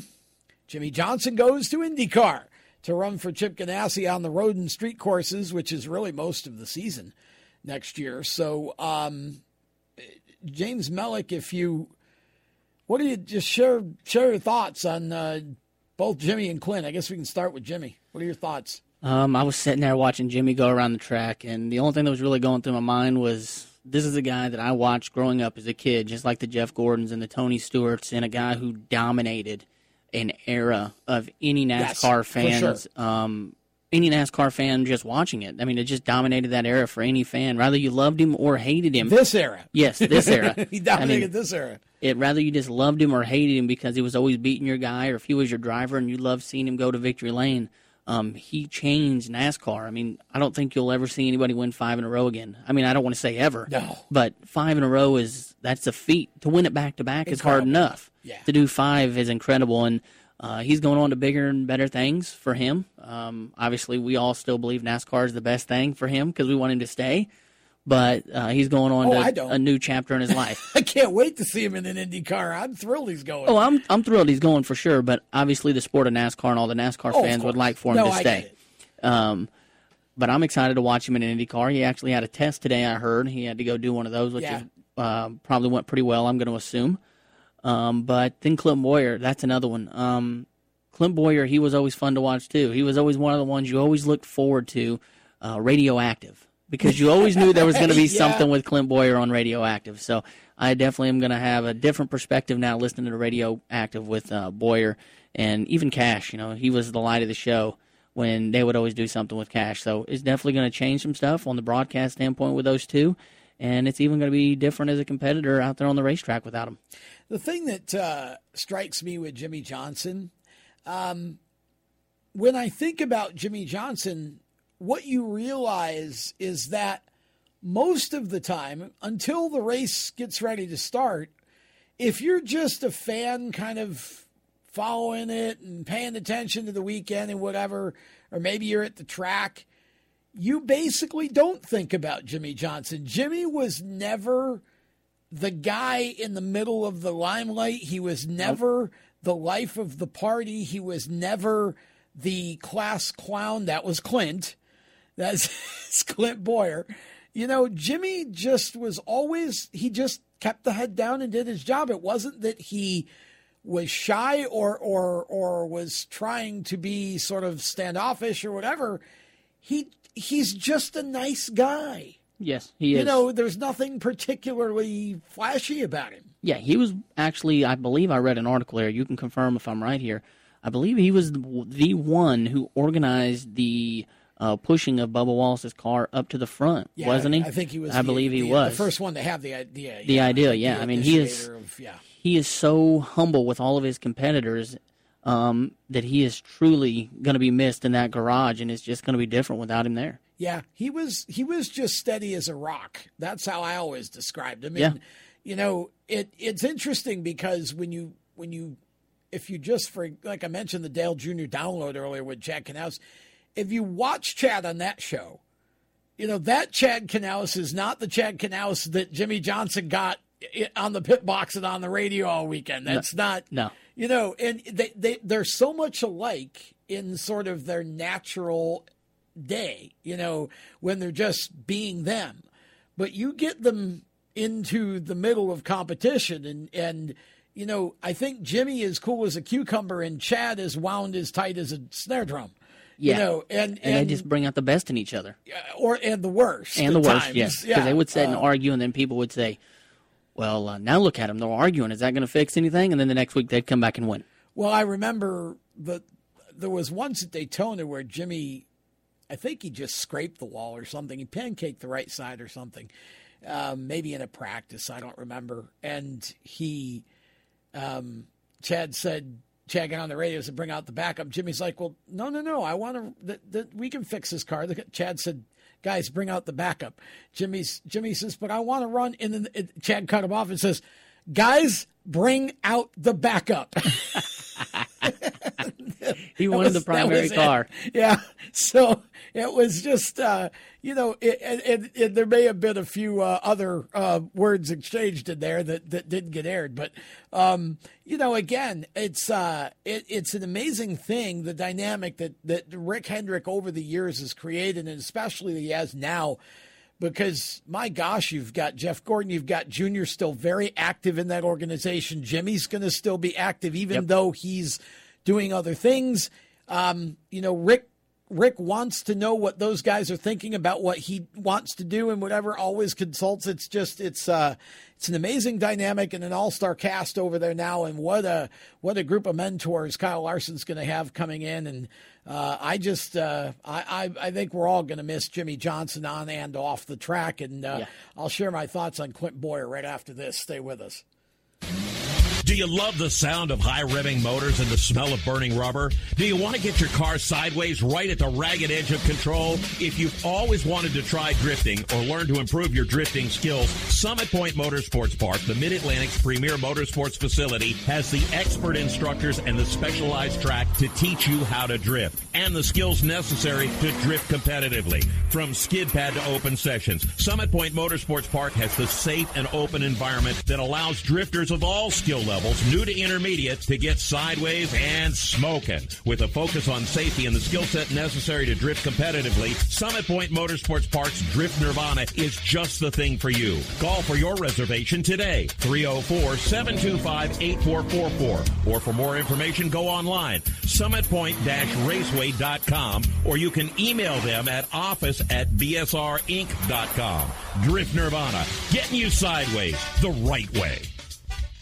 Victory Custom Trailers is the place to go for your next new or used trailer or coach. Being personally involved in the racing community allows Victory to fully understand what racers need in a trailer. They have over 200 coaches and trailers in stock for a variety of industries, and they can serve anyone in the continental U.S. If you're looking for something custom, they can assist in designing a trailer that fit your needs. Check out their entire inventory online at victorycustomtrailers.com. I'm Andrew Saul, Commissioner of Social Security. Beware of telephone scammers pretending to be government employees. Real Social Security employees will never threaten you. Callers threatening you with arrest or other legal action and demanding money are not from us. If you receive a call like this, hang up, do not provide them with any form of payment or information. Report the call at oig.ssa.gov. What an awesome game! What's up with your car? I don't know. It won't start. How are we getting home? Chill. My parents signed me up for the roadside assistance from Lewis Meineke. It was free with my oil change. They'd come and get the car started or get us home and tow the car to the shop. Good to know. With my driving, my parents never know what to expect. When you join the Meineke Car Care Club with a $35 preferred service, you get four free months of roadside assistance, including tire change, battery jump, lockout service, towing, and more. Contact Lewis Meineke, located on Route 1, or call 827 2054. When do you think of a plumber? Like most people, even if it's an emergency, you can be confident about who will arrive to help you. For quality and reliability, count on someone you can trust. Call on the plumbing services of Hague Quality Water of Maryland. Plumbing doesn't have to be an emergency. We handle all kinds of preventative maintenance too. Hague Quality Water of Maryland is family owned here in Annapolis since 1993. For a refreshing choice, call us at 888 84 Water or visit us online. Hi, this is Ross Chastain. You're listening to Race Chaser Radio. Now, back to the show. Welcome back. Uh, we continue with Lead Lap, uh, presented by Victory Custom Trailers. And I want to also acknowledge mycomputercareer.edu, training for a better life. Uh, the folks at My Computer Career have been big supporters of uh, what we've got going on with Race Chaser for a couple of years now. We really uh, love those folks and appreciate them very much, and we believe in what they do. More importantly, uh, if you've not uh, if you don't know too much about my computer career, it's pretty simple. If you're looking for a first career, a second career, a third career, uh, whatever your current situation is professionally, if you feel like you need a change, uh, my computer career might just be the answer. Um, it's IT, and IT is one of the fastest growing industries, has been for some time, and there are still um, over 200,000 jobs unfilled in this country because there are more demand for uh, qualified folks to fill the positions, and there are supply of those folks. So, uh, my computer career is trying to change that, and they really do work with you as much as mentors um, as compared to just uh, taking classes and doing training. They uh, they work with you every step of the way, and um, I can guarantee that because I've talked with students who um, have have gotten the training and have been placed in positions, and they are just as happy as can be. Um, it's simple. Go to mycomputercareer.edu. There is a free career evaluation. You can take that, and if you feel like uh, this might be something you want to pursue, you can get trained in just one to two days a week online. That's it. It's not labor intensive at all. Um, and it is also not rocket science. If you're not great at math or science, don't worry about it. Uh, it's not rocket science, as they say. It's my computer career, but it's uh, it's pretty uh, pretty easy for most people to grasp. And once you get through the training, which you can do in as little as four to six months, and you're ready to go out into the workforce, my computer career will work with hundreds of employers to get you placed. So, uh, again, financial aid is available if you're eligible, including the GI Bill. And uh, so they really work with you from beginning to end. They got the uh, financial aid if you're uh, if, if you're if you qualify for it. They've got that. Uh, your training is only one to two days a week online. Um, and again, four to six months, you're ready to go. They work with hundreds of employers to get you placed. So they try to make it as uh, painless as possible. And uh, they're just truly very, very people oriented people in that. Uh, in that organization. So mycomputercareer.edu, it's training for a better life.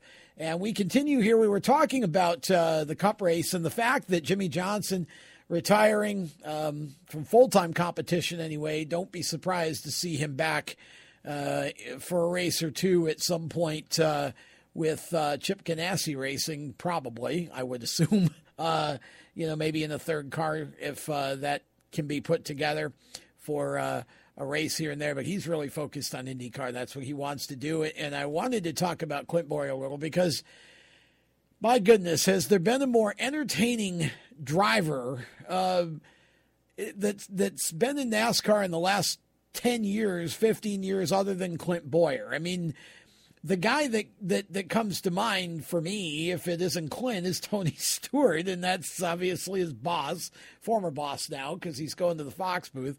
Um, but Clint's just one of these. He's a good old boy. That's really what he is. Um, you know, he's he's he's a Midwest boy. He's a dirt tracker at heart. That's where he started.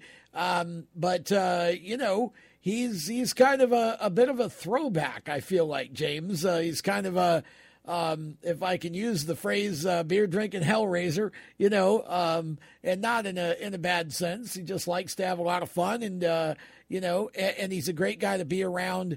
Um, and I think his his the the the things that make he and Jeff Gordon different about their personalities, James, I feel like are going to make the chemistry in that Fox booth as entertaining as it could possibly be. Oh, I agree with you 100%. I think that it's going to be awesome to watch uh, the booth with Fox next year. I think that those two in the booth, they're going to have so much fun up there together now that they're both out of the seat, reminiscing about when they were on the track together and even stuff going on nowadays. I think they're going to be great because of just their attitudes yeah. together. And Clint Bowyer, as you just mentioned, he was a media guy. I didn't get to cover media in NASCAR at that time. I was just working in it. Right. But looking back on everything that he's done, the way he was as a person, and all the stuff that you look back on, uh, now that I am into the broadcasting profession, he was a media guy's dream. Yeah. He was. Oh, yeah. Absolutely. Yeah, th- those of us who, who do the media, you gravitate to people like Clint. They're they're what you see is what you get. They're very authentic. They're not always the most polished, you know. Um, and and again, you know, I, I I felt like when Jeff Gordon was added to the Fox booth, um, and it became Mike Joy, Jeff, and Darrell Waltrip. Um, again, the difference in where Jeff Gordon was from and, and Darrell was from, you know, and the difference in their approach and whatever made them, um, it, it made for a, a really nice buffet of, of types of personalities in the booth. And Mike Joy sometimes didn't quite know how to handle the two of them, I think. And he's going to have an even harder time, I think, with Clint and Darrell. Oh, I agree. Or Clint and Jeff. And I, I want to show just share a quick story yeah. real quick with Clint. Um, I won't use any names or anything, but I was at the racetrack helping a young man who's probably about 20, somewhere between 18 and 20. Okay. Um, and he he has um, I can't autism, and he wanted to meet Clint and he we went over there, and I was just there with him at the time, and we went over and we met Clint, and Clint actually let him get in the car, showed him everything and all that stuff, and that moment for that young man was incredible. He wasn't just a kid. This guy that when he went over there and did this either. He was he was somewhere probably between the ages of 18 and 20. Uh, this kid was and went over there and it was pretty cool. Wow, that's awesome. Yeah, that's see again, that's you know, that's Clint in a nutshell. You know, um, and he, you know, it, it's it, uh, he's just a he, he's a very funny guy. He's a very down to earth guy. He just loves to have a good time. Very intense on the track. Um, you know, very we were talking intense, earlier yes. about how. But he's a competitor. He wants to win. I mean. Johnny Sauter's the Yes. same way. He wants to go win. All of them do. They don't want Yep. to go finish second. Yep. And, uh, you know, so it's, uh, but again, like you said, that's where the radioactive came from because, you know, Clint could be um, adult uh, oriented, let's put it that way, on, on the radio. And uh, sometimes it was a contest, I think, uh, to see how many bleeps he could get. Yeah, I Um, agree. I think he, uh, I think he kind of enjoyed that after a while. Uh, but he, uh, again, from the competitors aspect, we're going to dearly miss both of them. Yeah. You know, um, and we we've got so much young talent in the sport, but these guys, again, you get to that point and you become, um, you know, the veteran, and and you you need those, and and uh, I wonder how many of these current twenty somethings are still going to be racing into their forties. You know, it, it- Yeah. You, you, it- we we obviously won't know for twenty years till they get there. There's so much young talent in, to but- follow. It's how long Right. will they how long will they last before the young talent replaces them because Yeah. it's moving up so fast. Yeah, exactly. It is really is changing. So uh, again, the sport's going to miss them both. Uh, and and Chad Knaus, uh, again, you want to talk about the improvement that Hendrick Motorsports is making. Well, now Chad Knaus, instead of focusing on one car, is going to focus on four. Yeah. That's essentially his position as I think it's director of competition. He's he's basically overseeing all the teams and trying to help all of them to have what they need to be able to be as competitive as they can, which means he's going to be free to help all of the crew chiefs. And and uh, you know, Cliff Daniels is still uh, new to the organization as far as the crew chief uh, side of things, just this year, and um, so you've got Rudy Fugle coming over uh, from from uh, KBM. And, you know, so Rudy will be getting his feet wet with William Byron next year. And, uh, you know, the other two crew chiefs still going to be They're the both same. championship driving, Yeah. championship winning crew chiefs. Uh, Yeah. uh, Greg Ives, Yep. Xfinity championship, and then you got the one that just won this year in Gustafson. So well, Alan Gustafson, and uh, Yep. of course he and Chase. You know, Chase going to no doubt be the uh, the veteran in terms of the driving Yeah. part of it. Uh, and and boy, uh, again, I, I just feel like it took him 99 races to win, and he won his first win at Watkins Glen. yep, I was there for that. I was too. Um, and then, you know, you look at what he did this year and how many races he won and how, how dominant he was on the road courses. There's six of those on next year's schedule. So crazy. It you think about you know Chase winning five this year. You think about um, he could win eight or ten next year if if he continues the dominance on the road courses, and then you bring in this new car that's coming that's more of a sports car esque kind of car that's going to handle and maneuver extremely well on road courses. And did you notice that they came Hello. out today? Might have been yesterday, might have been late last night, but Mr. Hendrick came out and said that Jimmie and Chase were both running the 24 hours of Daytona.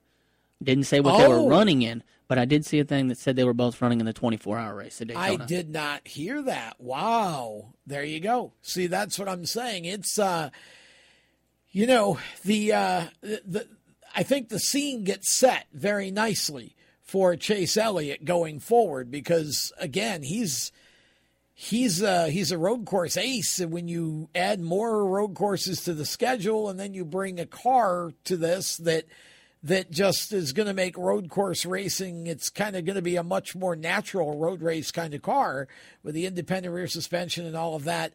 Uh, boy chase elliott could have a very bright future ahead. You don't want to you know I, I mean i don't it's hard to imagine five six seven championships but boy he could certainly get get get a, a pretty good uh, good number of them so um, and the idea that they're going to go around the 24 he and uh, jimmie i assume that's uh, as teammates uh, one would think. So we'll have to see um, what more information we can get on that. Um, all I got right here is a quote from Mr. Hendrick. It says, Both of our guys, Chase and Jimmie, will be in the 24 hour race, so I'm looking forward to that, Mr. Hendrick said as part of his post race press conference. Wow. So um, Okay. now that to me assumes it would be next year. Yeah, you would think. Yeah. So uh, we'll we'll have to see how that uh, turns out. But that should be a lot of fun. Okay, we're going to step aside when we come back. Our last segment for the night lead lap continues, presented by Victory Custom Trailers. Right after this. When do you think of a plumber? Like most people, even if it's an emergency, you can be confident about who will arrive to help you. For quality and reliability, count on someone you can trust. Call on the plumbing services of Hague Quality Water of Maryland. Plumbing doesn't have to be an emergency. We handle all kinds of preventative maintenance too. Hague Quality Water of Maryland is family owned here in Annapolis since 1993. For a refreshing choice, call us at 888 84 Water or visit us online. Here at Lewes Meineke, we're more than just your average car care center. Hey, it's Dave, your neighbor from Lewes Meineke. Whether you need an oil change, brakes, tires, or anything under the hood, we've got you covered. Take advantage of our free check engine light service as well. Yes, free. And don't forget about our free shuttle service. Never stress, we'll take care of the rest. On with life. Give us a call at Lewis Meineke, 302 827 2054. Victory Custom Trailers is the place to go for your next new or used trailer or coach. Being personally involved in the racing community allows Victory to fully understand what racers need in a trailer. They have over 200 coaches and trailers in stock for a variety of industries, and they can serve anyone in the continental U.S. If you're looking for something custom, they can assist in designing a trailer to fit your needs. Check out their entire inventory online at victorycustomtrailers.com.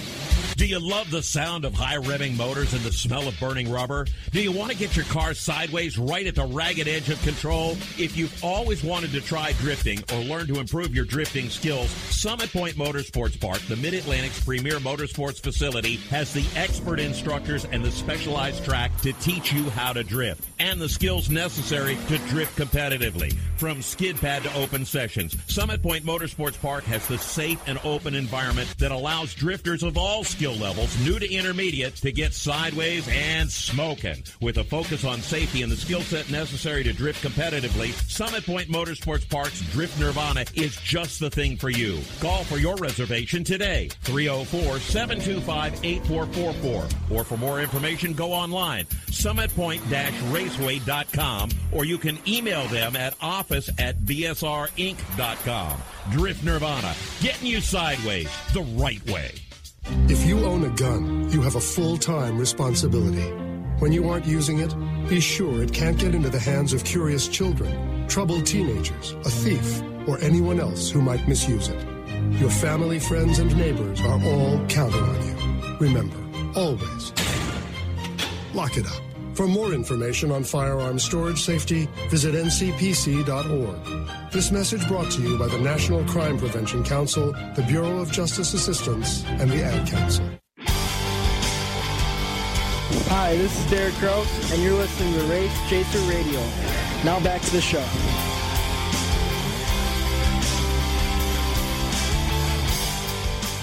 Welcome back. Lead Lap continues, presented by Victory Custom Trailers. Tom Baker with you, James Mellick with me inside the WSIC studio in Statesville, North Carolina, on um, a rather uh, rather pleasant fall evening. It's been in the uh, high 70s all day here, and I think it's going to stay pretty much that way through the uh, work week anyway down here. So hope uh, everything's good where you are as well. We also crowned a couple of other champions over the weekend that we can uh, take a look at as well. Uh, in the Xfinity Series, Austin Cindric, I think that has to be a bit of a surprise uh, to a lot of people. I don't think he was most people's first pick to win the championship, but uh, he made a really slick move late in the race that paid it off for him. And um, man, I'm happy for Austin. He's uh, this is another kid who's proven himself in many different types of race cars before he ever got to the stock car world. Uh, really avid road course racer, and I think somebody else that in this newer era of Cup where we're expanding the road course schedule, and uh, looks like Xfinity is going to see that next year. He's going to run another year with uh, the Xfinity team. Uh, from Team Penske, so uh, we could see another championship from him next year, and uh, he comes into the Wood Brothers in 2022. And uh, again, James, uh, Austin just did an incredible job all year long. Yeah, Austin did a fantastic job. I had the opportunity to work for Austin. Uh, I don't want to say it was his first full body start, but I was working on his ARCA car when he went and ran his Okay. first ARCA race. We were running a part time scheduled LFR at that time, and we were aligned with Penske, and I went and actually worked his first two ARCA races with him. Oh, wow. Very, very, very humble young man. I ran is. into him, um, I think it was last year, I ran into him and I haven't been on the road in three years now, and I haven't worked on his car when he got started for probably almost five, I'd say, or close to. And um, I was walking down pit road, and Austin saw me. I didn't even see him, and he came up to me and started talking to me and asking me how everything was going, and carried on a full conversation with me and made sure everything in life was still good. Um, just very, very, very humble. He did the exact same thing with uh, with me at uh, Charlotte. Um, I think it was two years ago. Um, maybe it was last year. I guess it was a little bit last year. One of the races. I don't remember which one. We I was just walking the garage area and. Um, and and I think uh, Chris Burdock was with me. We had we were doing some video stuff, and Austin Austin was sitting inside the garage in a chair, and he looked and saw me um, and literally waved, got up, and walked over. And and said same thing. Hey, what's up? How's it going? You know what are you Very doing? humble. And uh, I said, hey man, can we roll some video? And he's like, sure, let's do it. So um, you know, we did it, and, and it just wasn't even an issue. There was no, well, you know, my PR guys got me on a tight schedule or whatever. Austin isn't isn't that way.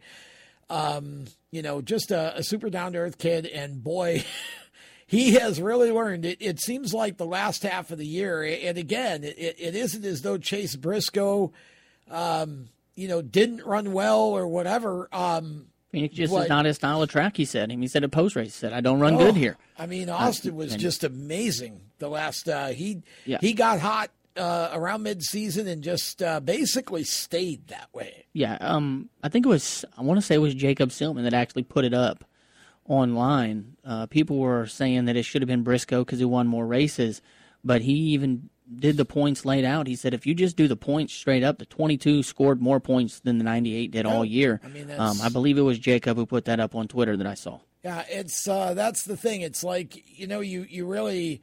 Um, Again, this whole well, if they did just like with Harvick, if they if they were doing it the old way, he'd have had it with two races to go. Well, big deal. They're Well, the- not. But the 22 would have still won the championship, and though. in that this way, case, right, that the way. 22 Yeah. still wins. It's like you you know you can't look if you don't like the playoffs, that's fine, but but stop trying to make the case for somebody that we. It's not the rule anymore. We don't do it that way anymore. It gets so frustrating to see people try to um, make whoever won the title insignificant by saying, well, if we'd have still been doing it the way we should be, Kevin Harvick could be, or whatever. And in this case, it wouldn't have mattered. Cindric wins anyway.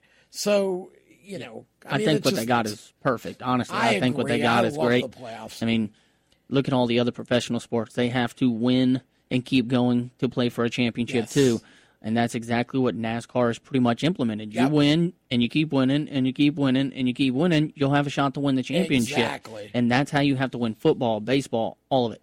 So, you know, Cindric won the race, won the championship, and uh, of course, in in uh, this particular series, th- his the other three guys that were eligible, Justin Allgaier finished fifth, Justin Haley eighth, and Chase Briscoe ninth. Chase spun late in the race. Um, and I really thought Justin Haley would run better, and they did early, but then it just sort of went away. Uh, and that's too bad. But uh, Haley, again, coming back to Kaulig for 2021. Briscoe going up to Cup to take over for Bowyer in the 14. And uh, Allgaier, I think, is also coming back to junior. So yes, he is. Yeah. So but I hear a lot of people giving grief, though, and I'll ask you on your opinion. Okay. I hear a lot of people giving grief to Chase Briscoe for that late race spin. They're saying that he did that intentionally. Um, a lot of people were saying, and he's like, "Well, I know what it looked like." Um, what do you think? I don't think it was an intentional spin. well, I, I don't, I don't know I've heard, pe- I've read Why- things online. why would you do that. They were thinking to close the field up to give everybody a better shot for the championship.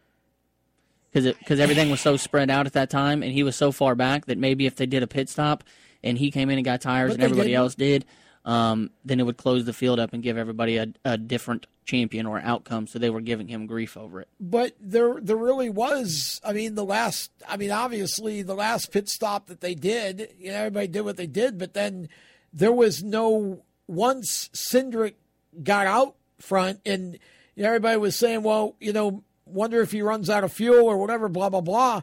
I mean, th- there didn't seem to be any worry about that. Um, I don't. I don't know. I mean, I hadn't seen or heard that. I, again, I think that's silly. I you know what? If he did and he got away with it, I guess. Uh, I mean, it didn't help. No, because that's what You he know? said in his post race interview. Because he said to him, he says, Why "I know what I it looked. I know what it looked like."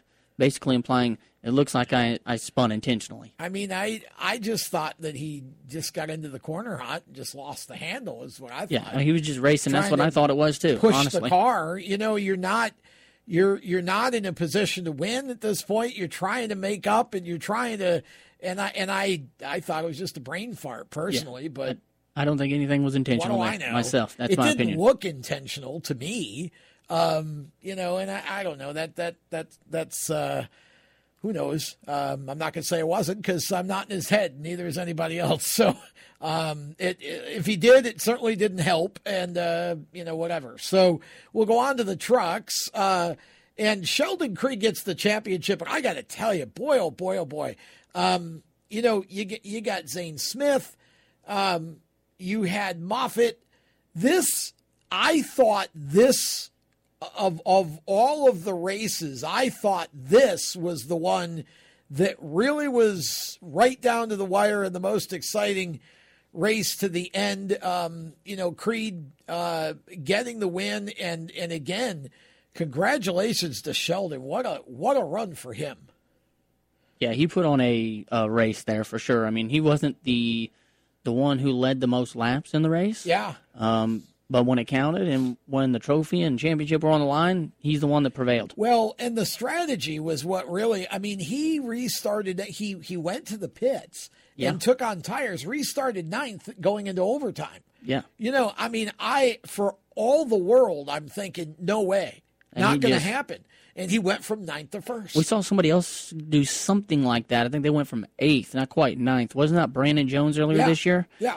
Um, it was an incredible race that that uh, Sheldon Creed put on for sure, and I for sure thought until that caution came out late, I thought Brett Moffitt had it locked up. Yeah, I mean, you know, it. Uh, Zane Smith finished in second. Uh, I, man, I, again, I I really felt like this was Zane's opportunity, and he did everything except win. Yeah. you know, you can take nothing away from him. He gets another year uh, at GMS Racing, and I I think uh, he's he's going to be um, determined. Let's just put it that way going into next year because he was not happy with finishing second in this race because again he felt like he should have won um, and you know really just uh, kind of incredible uh, and even Moffitt. uh, you know was was just he was the he was leader he was leading. you yeah. know at, at the restart and ended up 10th because everybody took on tires and blew right by him Yeah, that was a tough one for him, and You you, could definitely tell in his post race interview he was frustrated.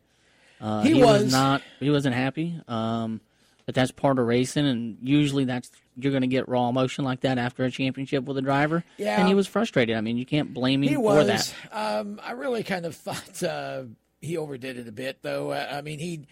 Uh, I'll put it this way: if he was trying to not come back next year with GMS, uh, I think he probably got it. You think he signed that one? Yeah, I think he signed it. If it wasn't signed before, I think uh, I, I think it's signed now because that was really. It's like you know, it, it, everybody has input into whether they pit or not, and I don't think you can.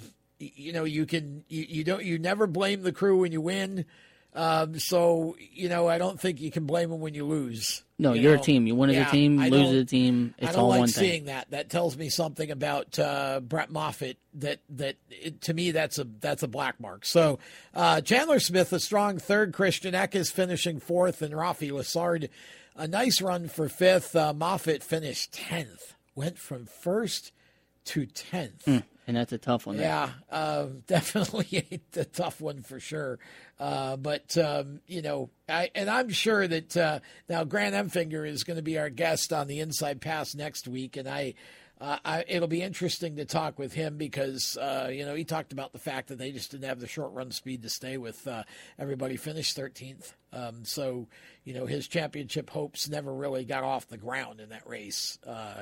You know he just was not as fast as the three GMS cars who ended up. Uh, they would have probably settled it amongst themselves Yeah. um, until that last caution, and then you get Sheldon diving into the pits, and you know a couple of the other guys that said, you know, we can't. I don't think we can do this without pitting, so we're we're going to pit and and uh, and do our things and um, see and just gamble, and and it paid off for Sheldon. And and again, here's a guy who came from a very aggressive form of racing in the off road kind of stuff. He had to. He's had to learn how to manage cars, trucks, um, how to manage his his racing vehicle, and it's taken him until this year, I think, to really kind of get that mentality. You know, I don't have to lead every lap. You yeah, know, I, he's definitely I- developed this year. I agree with he you. He really sure. has. Uh, Jeff Stankiewicz, who was his crew chief in ARCA, um, once he came to the back to the pit box last year, it it changed Sheldon as a racer, and I think the two of them this year really had a good plan all season long. And uh, really, congratulations to Sheldon. did a did an amazing job. It was now. Did you think that Phoenix? I think they proved that they were really good. Every, all them races were competitive. All three of those championship races were competitive pretty much until the end, uh, until Chase pulled out with a pretty good sizable lead there at the end of the race. It was a competitive uh, weekend for championship, I think. So you you feel Phoenix is worthy? I think they should keep it there again at least one more Well, year to see what it does. Yeah, I think it is there yeah. I mean, it's there again. I believe they've Yeah. earned that right. Um, So- and if you want to start floating it again, I believe so. But I think they earned it after this year. Only so many places you can float to in November. Um, That is true. You'd never know that by the weather we're having here now. They could have run it at Charlotte, um, but uh, would have been 75 and sunny all weekend. Is how that would have worked. But uh, this show is coming to an end. Want to thank uh, my uh, mycomputercareer.edu Victory Custom Trailers uh, for their sponsorship. Thanks to the folks. With WSIC Radio here in Statesville for being such uh, good partners and gracious hosts. Uh, thanks to James Mellick, of course, for uh, stellar production work, and uh, to all of our guests as well. Until next Monday, when the next Lead Lap show begins, I'm Tom Baker. See ya. You've been listening to Lead Lap Radio powered by HMS Motorsport, the leaders in motorsport safety. You can find them on the web at hmsmotorsport.com. Lead Lap Radio is a Race Chaser media production. For more exciting and passionate motorsport content, follow Race Chaser Media on Facebook, Instagram, Twitter, and YouTube and visit racechasermedia.com. The opinions expressed by our guests are their own and do not necessarily reflect those of the staff, management, affiliates, or marketing partners of Race Chaser Media. No part of the show may be reproduced in any manner without the expressed written consent of Race Chaser Media. Thank you for listening.